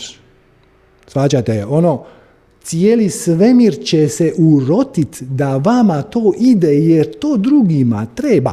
Nije da drugima treba znanje o paušalnom obrtu. Ono što drugima treba je salon za tajlandsku masažu, ajurvedske konzultacije, e, astrološke konzultacije, šta god da već radite, dizajn web stranica, o da, o da, koliko ljudi je pod stresom zato što ono sad ako znaš pokrenem taj svoj biznis, pa kako ću ja doći do klijenata? Evo ovako, na isti način kao što si došao do knjigovođe, što sam ja, ja sam dijelio savjete, ja sam dijelio materijale. I gledajte to obrnuto, znači, uh, vaš će ego temeljem prijašnjih iskustava. To, recimo, kad gledate poslovni model manifestiranja, to nije poslovni model, mi smo neprofitna ustanova, ali ajmo, ajmo reći da je. Znači, kako je to jedan moj kolega, bivši menadžer, lijepo rekao, ja sam objasnio šta ja radim i kako to radim, i rekao, aha, znači, ti zapravo daješ sadržaj besplatno da bi skupio publiku, skupio fanove, to sektu on je rekao, čak htije biti malo izločest. Ja rekao, dobro, misliš što hoćeš. Ovaj, I onda jednom ili dva put godišnje napraviš masterclass i onda to naplatiš. Ne, obrnuto je. Ja jednom godišnje zamolim za donaciju za masterclass kako bih mogao nastaviti raditi besplatno. Ono što ja želim je raditi besplatno. I pošto to nije sasvim životno u ovom našem svijetu, ok, to ponekad uključuje za zamolbu za donaciju koja će se pojaviti na kraju ovog satsanga, ja ću kliknut na tipku koja tu piše, ja će reći ono ovako vam je ovo bilo zanimljivo, molim vas za donaciju, to nam treba. I onda još povremeno dopunimo budžet sa jednim malo većim materijalom, kojeg se ekstra potrudimo, oko kojeg napravimo launch, se to zove po Walkerovoj filozofiji. I to ste, tome ste prisustvovali znači u prvoj polovici veljače je bio launch za onaj masterclass gdje mi šaljemo newsletter, objavljujemo kratkiće, e, šaljemo da, da imate jedno poglavlje besplatno, još uvijek imate tamo jedno poglavlje besplatno, znači i dijelimo to e, i čekamo da dođe onaj koji je zainteresiran. Sigurno je puno ljudi skinulo besplatno poglavlje, onda reklo nam, a možda, aj vidit ću kako dođe taj dan, pa smo zaboravili. I to je ok. Ali svijet, ako mislite da bi svijet bio bolji, da drugi znaju ili imaju ili koriste to što vi radite. Piramide od orgonita, umjetničke slike, da drugi meditiraju, da se bave jogom, šta god, šta god da već radite, dizajnirate web stranice, dizajnirate letke, tiskate majice. Ako bi svijet bio bolji da ljudi nose majice sa suvislim porukama nego sa bez veze neštim, i ako, ako vi gorite iznutra, ti kažete ono, da, moja misija dati ljudima ideju i mogućnost da nešto što je doista bitno stave sebi na srce. Onda tiskaš majice i ne, ne promoviraš se u smislu ono ovaj tjedan 10% popusta, to ćeš napraviti povremeno. Promoviraš se tako što ljudima daš ideju, e, daš im besplatno neku sliku, e, neku fora majicu, e, ponekad se odeš na nekakav sajam pa onda tamo pokažeš šta se može, šta se ne može, educiraš. Jer ako ti vjeruješ da bi svijet bio bolji da ljudi to koriste, a onda moraš ljudima nekako, mislim, moraš premostiti tu, taj korak. Tamo su ljudi kojima to treba, oni to uglavnom možda čak i ne znaju ili im nije palo na pamet. Ovdje si ti koji smatraš da bi svijet bio bolji, sad ima ta put. To nije provalija, to je put. I samo kreneš, samo kreneš i ako promoviraš nešto što doista vjeruješ, onda ti to neće biti ni manipulatorski, ni šta tu sve piše, uh, da, ok, manipulatorski prevaranti i tako dalje. I možeš koristiti tehnike manipulacije, ali ako s time ne rezoniraš, samo nemoj, ne treba. Podijeli besplatno, educiraj, pozovi ljude da ti se priključe i onda u nekom trenutku će se ukazat potreba. Jer, pazi ovo, čim ti skupiš 100 fanova na svoju Facebook grupu, onda oni napišu neki komentar. I onda ti vidiš šta oni ne znaju. S čime se oni susreće. To, još savladaš i taj e, problem, onaj Dunning-Kruger efekt, gdje ti, ako si stručan za neku temu, ne padne ti na pamet kakvim se izazovima susreću ljudi koji o toj temi ne znaju puno. I onda dobiješ feedback. I kad dobiješ feedback, kažeš, a, aha, vi, a vi ne znate osnovati obrt, pa, pa, pa, pa, to je bez veze. No oni kažu, jo, ali meni nije, znaš, je, ok, ok, ajde, napravit ćemo video na tu temu i da ćemo ga besplatno ili kompletan masterclass ili vikend seminar, možda će biti online, možda će biti uživo e, i onda stvari, to nije manipulatorski. Da li ti želiš osnovati paušalni obrt? To i kaže ne. Ok. Neću te uvjeravati.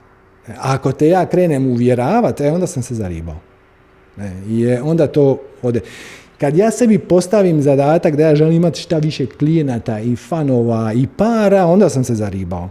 Jer onda dođe marketing u onu zamku gdje je postavljen target da ove godine moramo imati 20% više klijenata nego lani, mi nismo napravili taj target i sad ćemo im svima reći da je šest mjeseci besplatno, a onda kad dođu unutra shvatit će da je to samo pod uvjetom da plate nakon dva mjeseca. To je ono što, ti se gadi. E, ok, samo nemoj to raditi. Radi to iskreno. Ljudi, ovo, u ovo ja vjerujem i ovo ja znam. I mnogima koji su u ovakvoj situaciji, to bi bilo korisno. I ja vam tu mogu pomoći. I ja ću vam pomagat bez ikakve uh, kalkulacije i onda će vam se to vratiti, ali hoće. I ne morate sad sutra otići dati otkaz na svom poslu i početi slijediti svoju strast. Napraviš to usitno. Ako si i onako knjigovođa, recimo. Sve što treba je jednom tjedno, u subotu, nedjelju, na primjer, kad imaš vremena, nađi kad imaš vremena, možda imaš više vremena četvrtkom, napisati jedan newsletter. Hajde treba ti koliko, pola sata. Ljudi, izašao je novi zakon, primjenjuje se od 1.12. i u njemu piše to, to, to, to i to. I ako vi radite tako, tako i tako, pazite jer imate tri mjeseca da napravite to, to, to, to i to. Send. I to je to. Koga to ne zanima, odjavit će se. Koga to zanima, prijavit će se i onda ćete kontaktirati. I to je sve, to, nemojte to gledati kao oglašavanje, gledajte to kao edukaciju. vi pomažete drugima i onda će oni pomoći vama. Reciprocitet je među nama ljudima izuzetno snažan mentalni trigger. Ako date nešto ljudima, onda će oni imati potrebu se odužiti. Ovako ili onako. I možda ćete to možda će se odužiti direktno vama, možda će se odužiti nekom drugom koji će nekom trećem, pa će treći vama. I onda je svima bolje. Nema ničeg nespiritualnog u svakodnevnom i nema, i sve što je svakodnevno je 100% spiritualno. I ako imate nelagodu oko marketinga, to samo znači da imate negativne definicije uvjerenja. U ovom slučaju to je manipulacija, to je prevara, e, može biti, ali ne mora. Kako ćeš promijeniti svijet i otići u onu verziju svijeta gdje marketing nije manipulacija ili prevara, barem najvećim dijelom, tako što ti to nećeš raditi. Ti ćeš to raditi drugačije i pokazat ćeš svima koji rezoniraju s tobom način na koji se to radi. Tako da slobodno pokradite naš, sad ću navodnike, marketinški model. Mi smo, iste, mi smo imali slične blokade u početku i onda smo izmislili svu terminologiju. Mi nikad ne šaljemo reklamu. Mi šaljemo najavu. Mi ne primamo uplate, mi primamo donacije. I neke od tih stvari su i formalno tehnički egzaktne, točne, a neka smo tamo smislili da zaobiđemo naše vlastite metode, jer meni se isto gadi slat reklamu. Ali najavu mi se ne gadi. Redefiniraš. Ne? Najava znači u subotu 18 sati bit će satsang. Ok, je li, te zanima? Super. Je te ne zanima? Još bolje. Imaš dole na dnu maila, ono, nismo ti zanimljivi, klikni ovdje da manifestiraj. Lijepo se odjaviš mailing liste, više nikad ništa neće doći. I to je to. I svaki put kad se neko odjavi s mailing liste, početku mi je to malo kao smetalo, znaš, no, zašto se ljudi odjavljuju, glupi su. Ali onda sam shvatio da je to super, jer to znači da više ja tu osobu neću daviti, ja ne želim nikog daviti. On se odjavio, super, odlično. I to je to. I sam, samo slijedite svoje srce i pomažite ljudima u onim stvarima u kojima ste kvalificirani, tako što ćete im davati to ili besplatno ili vrlo, jeftino. Kako kaže Jeff Walker, kaže moj najbolji edukacijski program košta 20.000 dolara godišnje. Toliko košta njegov privatni coaching sa njegovom grupom. Drugi najbolji program za launch na svijetu je nula. Je besplatan. Ako vam se da, pratiti me i svaku nedjelju dobivati kratke videe, povremeno pozive na nekakve masterklasove, koji vrlo često, ti njegovi masterklasovi vrlo često završe sa, a sad za vas koji želite znati malo više, mi imamo 10 dana seminar koji košta 1000 dolara. Ja nisam mu dao nikad ni jedne jedine lipe, a užasno puno sam od njega naučio. Ja pratim te njegove besplatne stvari i i to mi je za sada ok, jedan dan ću možda uzeti nekakav e, jači sadržaj ili vjerojatno sad radi na drugoj verziji knjige, vjerojatno ću je kupiti kad izađe, tek toliko da ga nagradim, da mu dam tih 20 dolara ili 25 dolara, kao mali hvala, to nije ono, eh, da te se riješim, nego ono, čovječe hvala ti, ja nemam 20.000 dolara da ti dam za tvoj master program, E, ti imaš samo to, imaš one svoje, ne, jednom godišnje napravi neki live event za 700 ljudi, ali to je isto negdje u Kaliforniji, a ne mogu tamo, komplicirano mi je. I onda, ok, ja ću kupiti knjigu tek toliko da ga podržim. Iako, više manje vjerojatno sve što piše znam, jer pratim ga na ovim njegovim drugim kanalima gdje onda je update. Dajte update, budite korisni, budite zanimljivi onima koji će rezonirati s vašom porukom. Nemojte manipulirati, nemojte lagati, jer zašto bi? Nema potrebe. I ovo je ključno. Svađate? Mnogi ljudi ne počinju slijediti svoju strast zato što imaju blokadu oko nečeg u čemu vi možete pomoći. Oni misle da je marketing problem. Oni misle da ne mogu napraviti web stranicu. Oni misle da je knjigovodstvo bauk. Oni misle da to nije za njih, da će to strahovito propast, da bla bla bla bla bla. Pomozite im. Pomozite im i Kažem, zahvaljujući modernim digitalnim alatima možete pomoći velikom broju ljudi vrlo, vrlo jeftino. I onda na kraju neki od njih, uopće nije bitno koliki postotak, neki od njih će doći vama. Ako ćete se baviti savjetima, knjigovodstvenim savjetima, ja sam siguran da ćete vi u godinu dana skupiti 500 followera. Tisuću ljudi na mailing listi ili tako nešto. I kad napravite veliki masterclass za 100 eura, da, doće samo 15 njih, ali to vam je dosta. Mislim, koliko vam treba? Značite, doće, dobit ćete 7 novih klijenata, ali to vam je dosta. To, to, to, to je to. Ne morate sad se postaviti iz perspektive gigantske korporacije koja ako nema 700 tisuća klijenata onda ona propada. Mislim, ne. samo radite ono šta trebate, šta je vaša strast. I to odmah. Odmah. I onda kad vi budete podržavali kreaciju, podržavajući druge ljude koji su dio kreacije, jer sve što je sekularno je univerzalno i sve što je univerzalno je sekularno, onda će kreacija podržati vas. Na puno ugodniji način. Ok. Hoćete to napraviti? Mm, da, možda. Ali šta prije? Prije, jer to ne traži, ako pustite ego da se zalaufa, on će smisliti tisuću izgovora. I nećete biti dovoljno dobri i nemate dovoljno para i nemate dovoljno vremena i nemate resursi i preumorni ste. Znate zašto ste preumorni? Zato što ne slijedite svu strast. Ali, ali ovo sad mrtvo ozbiljno. Ako svaku večer dolazite s posla ili možda radite od kuće sad u zadnje vrijeme, pa ali svaku večer ste ono pff, iscrpljeni, naravno samo vi ste vrtili kanale, trebate potaknuti cirkulaciju sokova u organizmu kako tako što ćeš raditi nešto što ti je zanimljivo jer to što sad radiš ti nije zanimljivo. Da ti je to što radiš zanimljivo ti bi prštao od energije. I sve ok, ništa nije izgubljeno, samo počni. Dva sata tjedno. Znaš, mm, otvori mailing listu, to te ne ništa.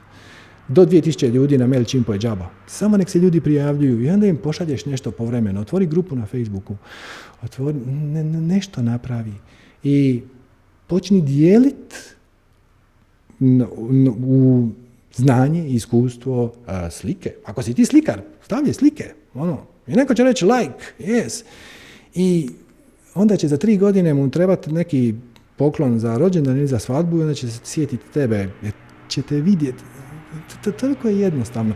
Samo ne dopusti egu da izmisli i izgovore i razloge i odgode i sutra i preksutra i to ćete izliječiti.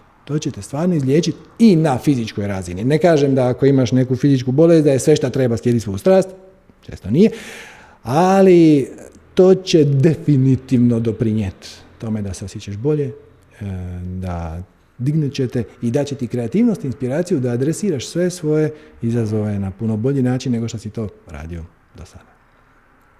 Ok. I eto, nakon jednog manjeg uvoda od sati 32 minute, vrijeme je da primimo pokoje pitanje. E, znači, ruku već ima dovoljno, a ako se želite javiti, na Zoomu ste, ako ste na YouTube ne možete se javiti, ali ako ste na Zoomu, stisnite Alt Y, e, ako ste na kompiteru, ili imate dole na mobitelu tri točkice, raise hand, i bilo bi bolje da mobitel držite horizontalno, znači kao televizor, ne kao A4 papir. Ako imate slušalice, to dosta pomaže, sve se snima, sve se objavljuje, sve znate. Tako da, evo, vrijeme je za Tanju Marić. Zdravo, Tanja. Halo, halo. Zdravo, zdravo, sređene, me čuješ? Čujem, čujem, kako si? E, super sam, ovaj, hvala ti puno. Prvo ovaj, da ti se zahvalim ono, na, na svemu sa dugogodišnjim praćenju tebe. Mislim da svako večer si mi u krevetu slušalice, a, ali također i Sanja. Da, i Sanja je tu, pa kombinacija. Ono, uh, imamo manaža troa. I ovaj, definitivno se utjecao. Znala sam ovo sve što si pričao, uh, ja sam, to me ohrabrilo da se javim. Okay. Mm i ovaj, smogla sam snage i tu sad leži moj problem. ovaj, pa ne znam odakle da počnem, ali ajde ovako. Pa ja vrlo, vrlo je jednostavno, znači e, počneš od sljedećeg, samo da malo smanjim svjetlo, da se malo zamračilo. Uh, šta te spriječava da slijediš svoju strast? To je jedino pitanje koje je bitno. Ili, sprečava, ako... da, uh sprečava me upravo ovo, uspjela sam da se javim, od ta mhm. trema i taj korak, ta provalija. Ok, ovaj, ja radim, mislim, slijedim svoju strast, 20 godina se bavim tim čem, to je moj posao, jel? Nije posao kako ono ljubav, jel? Bavim se obrazovanjem i Mhm. to je definitivno moja priča. I međutim, problem je što, što ja sad... Izazov. put- Izazov je. Izazov je, Mhm. izazov koji mi se pojavio, po prvi put sam u životu rekla, ok, držat ću edukaciju, ali samo pod mojim uslovima. A uslovi su ti, ti, ti. Mhm. Znači, a uslovi su bili da mora biti jedna, upravo ovo sve što si pričao, ono, znači, mora biti uzajamna, Kužim, kužim, ali Energija. uvjeti, uvjeti, odnosno uslovi kome? e, a meni i ljudima kojima ću ja... Da, da, da, šta, šta ti hoću reći? Znači ti kažeš ja ću raditi to i dalje, ali samo ako mi se omoguće ovi uvjeti. Da. Ti očekuješ od drugih da ti omoguće uvjete. Ne, to je više bio onaj napadački, ono kao, samo može tako. Da, da, da, da, da, da, ne, svačam, svačam, Ok, svačam. Samo što ti hoću reći. Već si se postavila u ulogu žrtve. Znači, Da. ako ti nađeš nekog ko će ispoštovati tvoje uvjete, super. Ali ajmo reći da nećeš. Ajmo reći da ne- Recimo da nećeš naći nikog koji je spreman pristati na tvoje uvjete. Što ćemo onda? Onda ću se povući. I ovo sam Ne, ne, ne, ne, ne, ne i ne. Onda ćeš to napraviti sama, pod uvjeti, na način kako ti smatraš i tako ćeš omogućiti drugima koji rezoniraju s tobom da te pronađu i da ti se pridruže. Jer nismo sad uopće ušli u to koji su to uvjeti, ali nije važno. Ja sam siguran da u domeni obrazovanja postoje još ljudi koji bi rado to radili na tvoj način. Možda neke od njih poznaješ, većinu ne znaš. Ako ti budeš sjeme, znači to je ko kuglica koja se baci snijega sa vrha brijega i onda se onako trlja i raste. Znači ti moraš postati sjeme ili organizirati, ne, ne moraš sve radi sama. Osnovat ćeš grupicu od vas pet koji će to početi raditi na taj način i onda ćete privući na sebe, upalit ćete svoje svjetlo i svi koji rezoniraju s tom svjetlom će doći kod tebe, shvaćaš? Tako se mijenja svijet. Tako što, ne tako što ti siliš stare institucije da rade po tvojim pravilima, nego tako što ti napraviš novu instituciju i koja je bolja i samim tim ona stara je, postaje nevažna, ona je irelevantna. Da, da, i to mi se upravo i dešava, jer, jer definitivno kad sam u sistemu, u starim institucijama, čak bukvalno fizički, ja, ja nakon sat, dva bježi, ono, to, to je ono već panika, ono, moram se maketi ono, iz toga. I svjesna sam da, da, da moram, jer to se već odražava i na zdravlje. Sad više ne, jer ja, ja polako vozim svoju priču, ali ranije se odražavalo i na zdravlje. Dobro. baš ono, sad se totalno mijenja i ja sam na putu i zašto sam sad tu, ovaj, verovatno negdje da opet dobijem tu da se osnažim, da, da ne, ne pokleknem, ono, da, da, da, jer ne mogu se vratiti na staro, ja ne mogu nazad, Da, da, pod da. uslovom da, da jednostavno, da to je, ne znam, i ovo što sam se javila, ja, ja dugo pratim i ono kao, da, e sad ćeš, i nema dalje, definitivno, ono, tako da, ovaj, ali nešto drugo sam htjela, vezano za tu tremu i taj osjećaj, ono, zbog čega je ta, te su fizičke manifestacije, ja, ja sam sigurna da imam šta da kažem,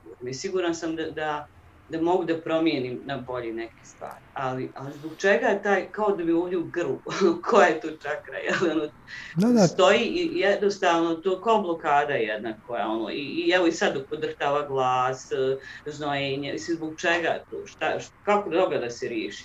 To, to je takozvana trema, mislim, ništa posebno, Da. to je, proizlazi iz tvog negativnog uvjerenja.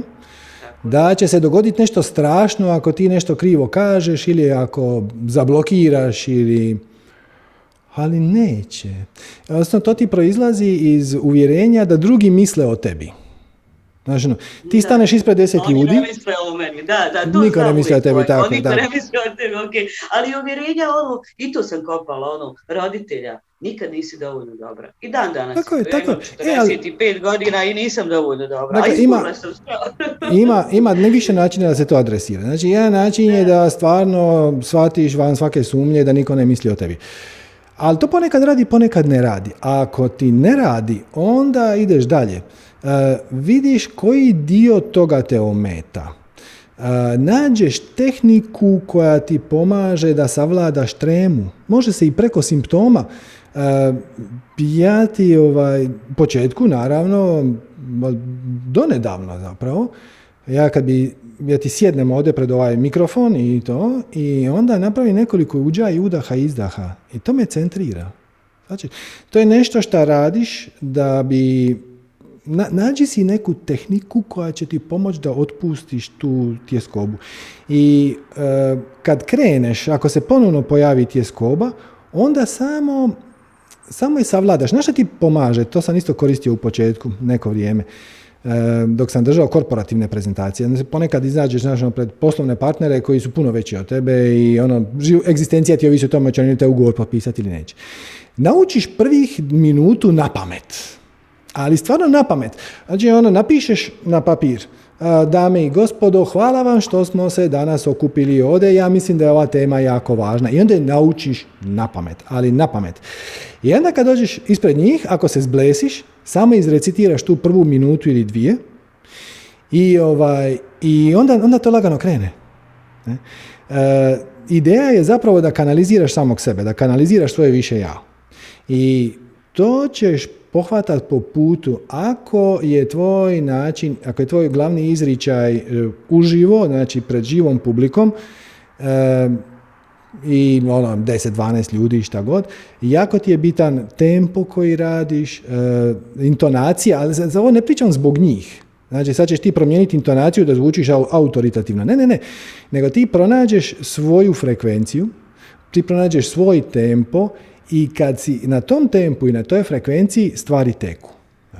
I ja sam ti e, jednom na jednom predavanju pred deset godina, ja sam to slučajno nabuo. Znači isto tako, bila je trema i uvijek bi prije pet minuta bilo ono malo povuci, potegni, a se, se to snimalo.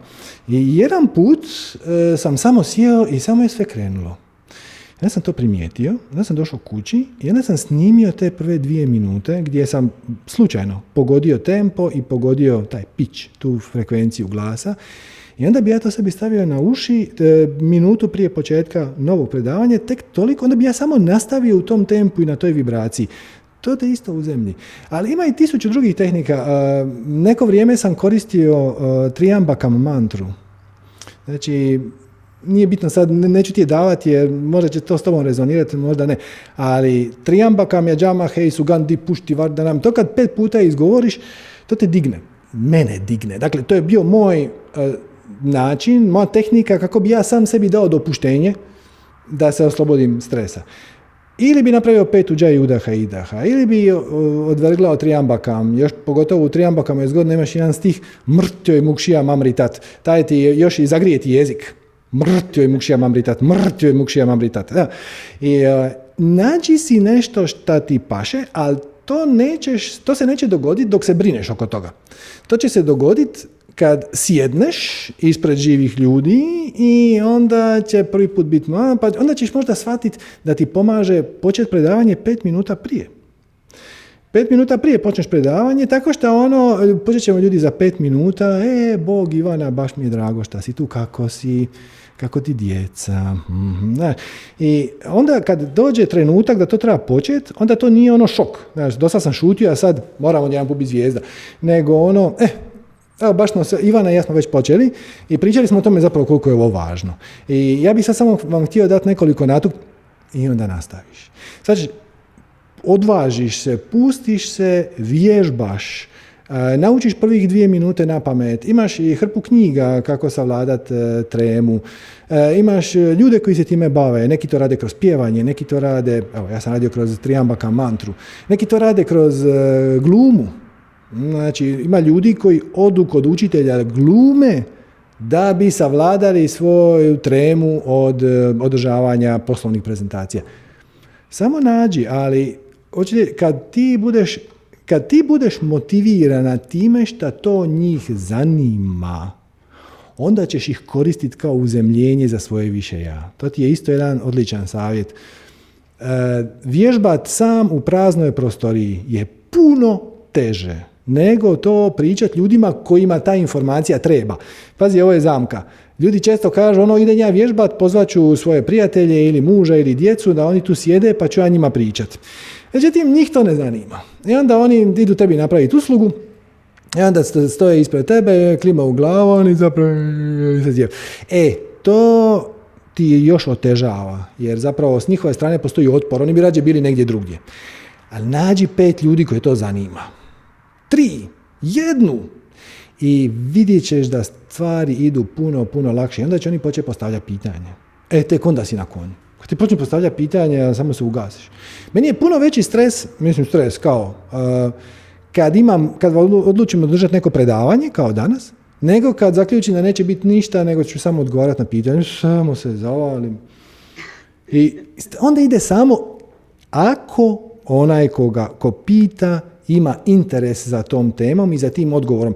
Ali ako ti zamoliš nekoga da samo sluša u tvoje ime, klima glavom, onda, onda ne. I vidjet ćeš, to primijetit ćeš, vrlo često me ljudi dođu pitati za nekog drugog. Ono, ja imam problem za izazov sa prijateljicom, sa djetetom. Šta bi ja trebala reći svojoj prijateljici? E, nemam pojma.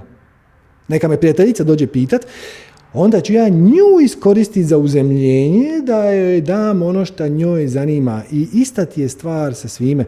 E, kad imaš zainteresiranu publiku, to će teći i neće biti stresa. Možda prvih par minuta. I onda krene. A vidit ćeš, događaju se i luđe stvari. Jedno od boljih predavanja na kanalu, e, to je onaj četiri koraka do prosvjetljenja, on je o bodidarmi. Ja sam ga najavio tjedan dana ranije, to je bilo živo predavanje u ovom centru i kad taj dan kad je to došlo, jel te sat vremena prije, mene je takva migrena zgazila. Ja sam jedva držao oči otvorene. I, ovaj, i ja zaključim da idem ja isprobat kako to funkcionira. I pa ako malo pogledate sad e, sa, sa ovom informacijom u glavi, vidjet ćete da prve 3-4 minute to predavanje malo kašlje. Ja stalno nešto gubim fokus, nisam siguran da i počeo pa zamuckujem. I onda kad je to krenulo, trebalo je 5 minuta, glavobolja je prošla. Imaćeš i takve, samo treba početi. I treba, ali ovo je ključno, treba naći publiku koja je zainteresirana. Ono, molim vas, nemojte se baviti onim marketingom tipa, kad bi barem 100.000 ljudi slušalo to što mene zanima, onda 5% ljudi kupilo. Ne, neka te slušaju samo i isključivo oni koji su zainteresirani. I onda ne mora to niko kupiti.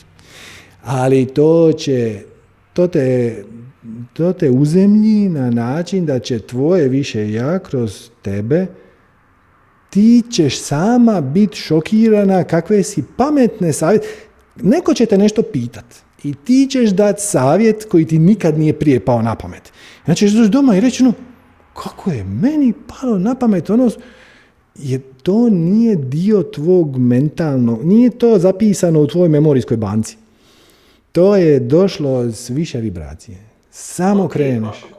Da, da, da. Hoću da kažem da sam ja napravila strukturu, znači dva sata to traje. Ja imam komplet strukturu, ne samo priče, već kod mene ono sa vježbama, sa, kod mene je to jedno ludilo. Ja sam to radila, na primjer, izgubim se posa sati, nemam pojma gdje se nalazim. Imam i mhm. troje klinaca. Hoću da kažem, slijedim svoje strasti. Da, da, da, da, to je pravo. Znači, ja nemam pojma gdje se nalazim. Ne jedem 8 sati. Znači, to je, tako, to je ta priča. Mm-hmm. Ja znam da će to biti fenomenalno. Samo mm-hmm. hoću sebe da opustim i da budem ono što jesam. Mm-hmm. I, to, a to definitivno su i neki ljudi koji mene znaju, ono iz neke neformalne priče i ja sam ok, ali čim dođe ta ta priča neke formalnosti, kao sad nešto da. pametno, ja blokiram. Čim počneš misliti na sebe. Znači, kad si fokusiran na to kako ću ja izgledat, hoću li ja njima... Ne, fokusirana si na njih. Znači, ti sjedneš ispred njih i radiš to za njih. I ako ti je, ako se uloviš da nemaš pojma šta bi, onda možeš napraviti malu anketu. Gledajte ljudi, ja sam tu pripremila strukturu, ali ugrubo u prvom dijelu sam mislila pričati o ovome, a u drugom dijelu sam mislila pričati o ovome. Jesam, jesam, sve sam to radila upravo. Da, da, da, ono, hoćete da zamijenimo. Jeste li kad to probali? Je li imate nekih pitanja na tu temu? E, to, to, to. Hoću ovo samo da kažem da ovaj poniznost tu koju si govorio, to me negdje, to, to će mi pomoći i znam, i to me osvijestilo, tu toliko ono, ne, poniznosti prema ono, sve što si pričao do sad i o novcu na kraju, uh, ja ću biti plaćena dobro za to. A ja to uopšte nisam, ja to uopšte mene ne interesuje. Ja mislim da me ti razumiješ. Ja nemam pojma, tu će, tu će, ja znam tačno i cifra od mene to. I on meni kao, ja, ti će biti ako da ljudi, pustite me, hoću da budem ono, naj, ja znam da, da, da, ako budem nastavila da ću ja daleko dogurati, mislim, u ovu pravcu. Ma noć će dolazi, on sam dolazi. I to tako dolazi već godinu dana. I u, I u koroni ono ludilo, meni je sve krenulo, ono, ovih godinu dana. Meni nema nikakvih preprika ni online, ni uživo, ni ne znam ja. Tako da, da, da, da, da. Ono, hvala ti i definitivno sva tvoja priča je, ovaj, ja, ja osjetim da, da, je, da je imala efekta i ovo sve što sam se javila, to je to. to poka još jednom mi je potvrdilo sve sinhronicitete i smo pričali. Sam ja prije nego što ću se javiti, legla i popla sam kao, ma Ivan, ne da mi se, ono, pa boli me glava, upravo to imam migrenu, imam od ovoga. Kao, I onda uključujem i krećem.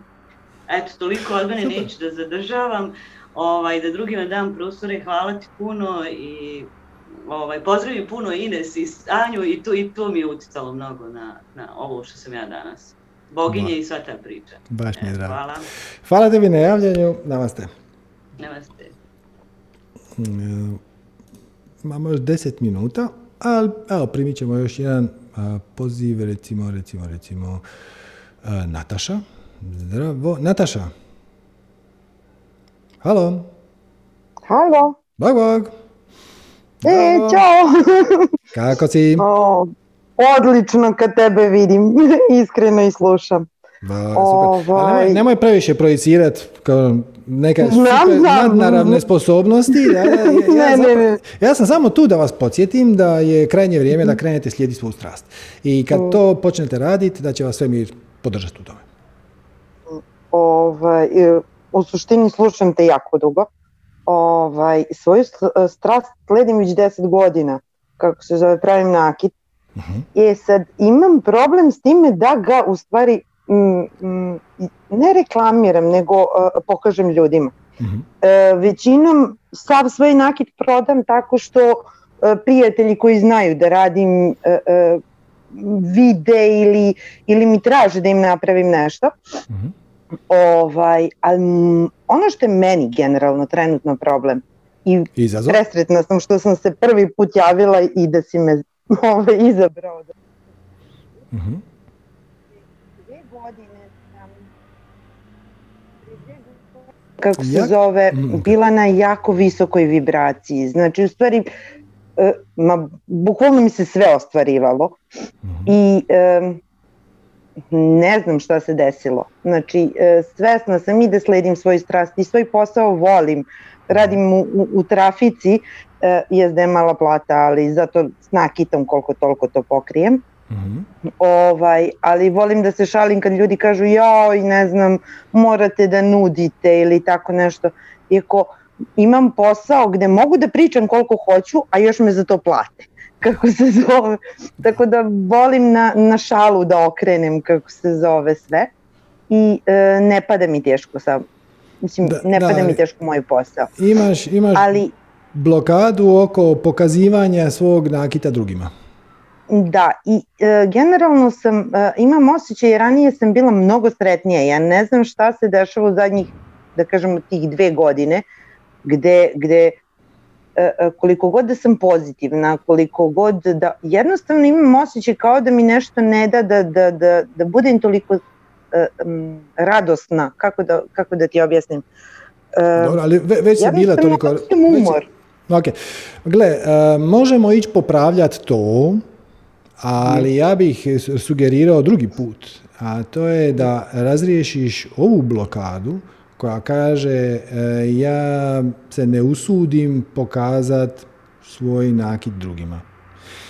E sad treba vidjeti zašto. Šta je najgore šta misliš da će se dogoditi ako ti pokažeš svoj nakit široj publici? Da, svesna sam toga da, da, da ljudi neće biti zadovoljni kad ga kupe u stvari. Onda, onda napravi program 100% sigurno povrat novca. Znači, sve što kupite od mene, ako mi vratite u roku od 7 dana, ja ću vam vratiti pare. I to će ti još potakniti ljude koji kupuju nakit za drugog.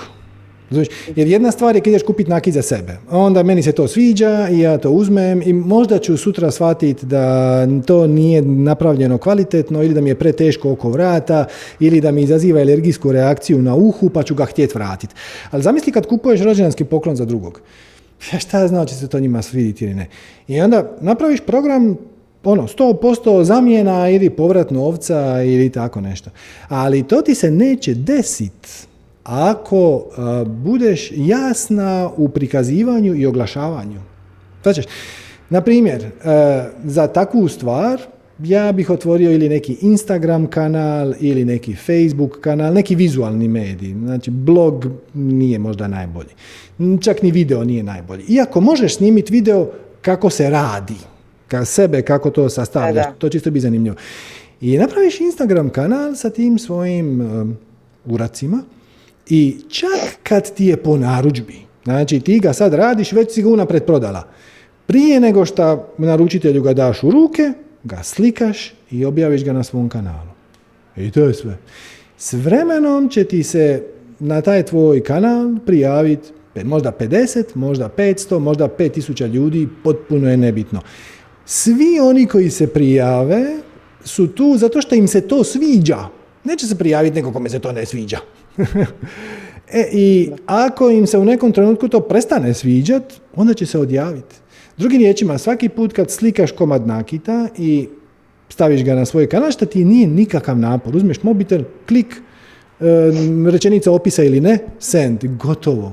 Znači, nema onog sad stresa, sad oni mene moraju zvat, pa mi moramo ispregovarati, pa adresa, pa plaćanje, ništa, samo staviš tu sliku, znači ti neko dole napisati predivno, neko drugi će ti napisati ono, a jel možete napraviti još jedan takav, i onda, onda s time kreneš. On maksimalno si pojednostavljaš. Danas sam ga prvi put, e, mislim ne prvi put, ali danas sam e, e, skupila hrabrost da ga stavim na svoj Facebook. uh Ovaj, e, otprilike pre nego što je počelo tvoje predavanje. Kako sinhronicitetno. Da, da, ovaj, ali dobro, to su meni većinom prijatelji koji već znaju da to radim, pa mi je nekako valjda lakše njima da ga predstavi. Ovaj... Pazi, ali svi su ti prijatelji. Ja sam ti prijatelj. Da, da.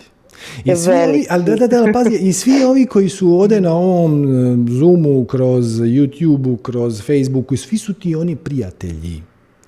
Svi ti, ali svi ti oni žele dobro. Mislim, niko, niko se nije probudio jutros o, sa idejom, znaš šta, bilo bi super da Nataši danas bude grozan dan i da se lomije nogu. Mi, naravno da ne, mi svi želimo da ti uspiješ, razumiješ? Naravno, da, da. E, e, I možda mi se sviđa to što radi, možda mi se ne sviđa, ali to je samo perspektiva, samo ukus. Znaš kako kažu u starom Rimu, ono, o ukusima se ne raspravlja. Mislim, samo nije tema, glupo. E, ok, nekome će se to svidjeti, nekome se to neće svidjeti. Kome se ne svidi, on će se odjaviti i time ti je napravio uslugu zato što znaš da svi ovi drugi koji se nisu odjavili, Zvače, I ti tvoji prijatelji će to početi dijeliti. Znači, netko će ta, na tu tvoju sliku staviti, šera će na svoj zid i onda će napisati ono je moja prijateljica radi predivne stvari. I onda će to doći do ljudi koji nisu još tvoji prijatelji, znači oni su prijatelji od tvojeg prijatelja. I onda će se neko od njih će se prijaviti na tvoju grupu, neko neće. Znači, ne moraš ništa reklamirat, eh, gurat, jer ljepota ima tendenciju da se propagira sama. E sad, šta je nekome lijepo, šta nije, to je stvar ukusa. I svi koji se prijave na tvoj kanal, barem načelno, su zainteresirani ili lijepo im je to što radiš. A ako ne, onda će se odjaviti. I desit će se da im je druga, drugi uradak bio bolji od trećeg, ali nema veze. Znači, I na taj način prikupljaš ljude koji rezoniraju oko tebe i onda možeš možeš jedan dan napraviti promotivnu akciju, a to znači da ćeš na tu grupu napisati ljudi. Danas je prvi 11. E, znam da je još daleko e, doba blagdana, Božić, Nova godina i to, ali s obzirom da ja to radim na ruke, meni treba malo vremena da ja to ispromoviram i da isproduciram, pa ovaj, ako bi neko htio božićni poklon koji je za dva mjeseca, javite mi se pa ćemo izdogovarati to. I bilo bi super da mi kažete koji vam se od ovih nakita koje je bio dole uh, najviše svidio, pa ćemo... Da, da, da. I onda, onda će to krenuti samo, onda ćeš u nekom trenutku, ne znam, upoznat nekog ko se bavi kristalima. Onda će ti on reći, bilo bi ti puno bolje da to počneš raditi po čakrama. I ono, ako nekome treba za četvrtu čakru, neka stavi, ne znam, antracit oko ruke. To, sve, sve će ti to krenuti samo. Ove, I reci mi, molim te, znači već duže vreme, evo i sad mi se vidi da mi je crveno oko, e, po energetski u stvari, šta je problem pa mi krve, e, pucaju kapilari u oku? Šta može biti problem? Ne znam. Mislim, oči su načelno povezane sa šestom čakrom, e, znači sa trećim okom. Šta, ako, dakle, načelno, ali ovo je naravno... Da, da, znam, e, znam, znam. Ovaj, načelno, problemi sa očima znače simbolički da nešto ne želiš vidjeti. To je jesam mislila, ali mi je bilo bitno da čujem od nekog ko ima više iskustva tačnije od tebe. ako pucaju kapilare, to može biti uh povišeni krvni tlak, koji to smo može... merili, nije. ok. I može biti neki oblik stresa. Uh E, ali kažem, Dobro, ovdje... svi ih imamo, ali to se treba truditi da se smanji koliko može. Ali ako ti, ako ti oka suzi, ako to uh suzi, to znači moglo bi biti, naravno, ovo je sve jako okvirno. Znam, e, To ti je otpuštanje nekakvih kemikalija koje su povezane, pogotovo ako ti se to desi nakon nekog bitnog uvida. Znači, doživiš uvid e, i onda potekne koja suza, to je super.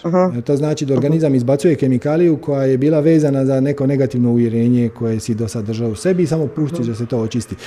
E, ali gle, može biti neka alergija, može biti svašta, tako da, da, treba dosta onako opušteno. Svesno sam s lekarske strane, ali me interesovalo baš ovaj, pa šta može biti Tipično da nešto, nešto ne želiš vidjeti. Uh-huh predugo traje. Gle, kad počneš slijediti svoju strast, bit će sve manje i mhm. manje stvari koje ne želiš vidjeti. Jer dokle god si usrkan uh, u svoj ego i u svoju poziciju jadan ja u ovom svijetu, okrutnom, mhm. groznom, pandemija i tako dalje, mm, nije bitno, pričam sad svima. E, ovaj, e, onda imaš obilje stvari koje rađe ne bi vidio. E, ali kad se fokusiraš na svoju strast, počneš privlačiti i okruživati se s ljudima koji rezoniraju s tobom, počneš se fokusirati na teme koje su ti zanimljivije, počneš zapravo graditi svijet kakav bi ti htio da on bude, u kakav bi htio živjeti, a počinješ sve manje i manje rezonirati sa ovim starim svijetom koji ostaje u ovim obrazcima, dakle ovaj stari svijet će ostati za neke. E, ko želi nastaviti percipirati svijet iz negativne perspektive, možda je to njegova lekcija spiritualna, možda je to njegov zadatak, možda se još nije dovoljno duboko ukopao, možda je to napredna duša koja kaže ono ja sad moram još dublje ući u ovu rupu pa onda vidjeti mogu li se izvući. To nije na nama da sudimo. Na nama je da ponudimo uh, našu perspektivu rješenja, ovo slijedi svoju strast, za mene radi, radi za sve ljude koji su to probali, šta ne mora znači da ne radi za nek, da će raditi za neku sedmu osobu, jer ako ta sedma osoba ima uvjerenje da je to glupost, onda to za njega neće raditi. I naravno, slobodan je pronaći neku drugu tehniku, ideju koja će za njega raditi, da pače. Svi smo različiti i svi smo tu sa... Hvala ti puno i pozdrav za sve ostale. ovaj, i, I ne znam, iskreno ne želim da te previše hvalim kako se zove, ali zaista nam znači svima. Baš mi je drago da sam od koristi. Hvala lijepa. Bog. Ćao. Ćao, čao. Eto ljudi, vrijeme nam je isteklo. E, nadam se da vam je bilo korisno i zanimljivo. Današnji satsang je mahom bio eto, izlaganje za koje sam procijenio da će trajati pola sata, ali onda eskaliralo. Očito je moje više ja htjelo podijeliti još neke dodatne informacije vezano za to. Pa hvala vam u svakom slučaju na vremenu i na pažnji. E, drago mi je što nas je danas puno. E, evo to još jedna crtica za kraj. Znači, e, trenutno nas ima evo 670, čini mi se, da, 670 na YouTube-u i još sve skupa stotinjak na Facebooku i još stotinjak, 112 na Zoomu.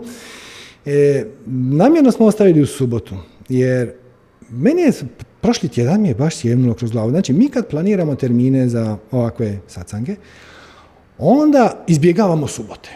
Ono, može nedjelja, može radni dan, ali ok, ok, u petak ne mogu zato što ne znam, Sanja nešto drži, u nedjelju imamo neki drugi, subota se preskače. I sad meni prošli tjedan baš sine, zašto mi to nikad ne radimo subotom? I onda sam se sjetio. Dakle, to vam dolazi to uvjerenje da je subota jako loš dan za satsang, dolazi iz e, OMA, iz e, našeg yoga studija. Jer Tamo se pokazalo da kad napravimo nekakav seminar gdje ljudi moraju doći, znači treba fizički doći u neki dio grada, da je subota jako loš dan. Nekako subotu popodne bi rađe bio kući ili bi nešto možda poredio, pospremio, pripremio neku hranu za tri dana, ispeglao nešto ili bi se pokrio dekicom. Kao, nedjelja popodne je dobra, ali subota popodne je uvijek bila katastrofa. I meni je prošli tjedan sine, ba čekaj malo, to naše uvjerenje da subota ne radi dolazi iz toga kad ljudi trebaju fizički doći. Ali ajmo prvo što se desi kad, kad to napravimo ono, online. Možda će subota biti ok. Evo, ok. Još uvijek je, čini mi se, mrvicu lošije od nedjelje, ali sasvim dobro. Tako da evo, hvala vam puno svima vama koji ste učestvovali uživo u uh, eliminaciji jednog mog negativnog uvjerenja koje je govorilo subota je jako loš dan za online satsang, tako da sad je više nećemo tretirati kao persona non grata, odnosno dan non grata, možda se još ponekad nešto zalomi subotom, a ako ne, onda će, mislim, dobit ćete obavijest kao i do sada. E, program je naravno besplatan, ako vam je bilo zanimljivo ili korisno i želite nas podržati da toga napravimo još, www.manifestiranje.com kroz donacija. Na svakoj donaciji smo izuzetno zahvalni. Ili ako još niste, jedan oblik donacije naravno može biti i e, da ako još niste vidjeli i pogledali, da donirate za snimku, ako vam je draže donirati za nešto. To je, to je sasvim u redu. Snimka redefiniranja realnosti, mislim da je po mnogima je Masterclass bio odličan, mnogi su se javili da im je pomoglo, www.manifestiranje.com kroz RR, kao redefiniranje realnosti, još uvijek je tamo i eto, svaka donacija, svaka pomoć nam je dobrodošla, tako, tako da možemo ovo nastaviti raditi besplatno. to, je, to je ideja.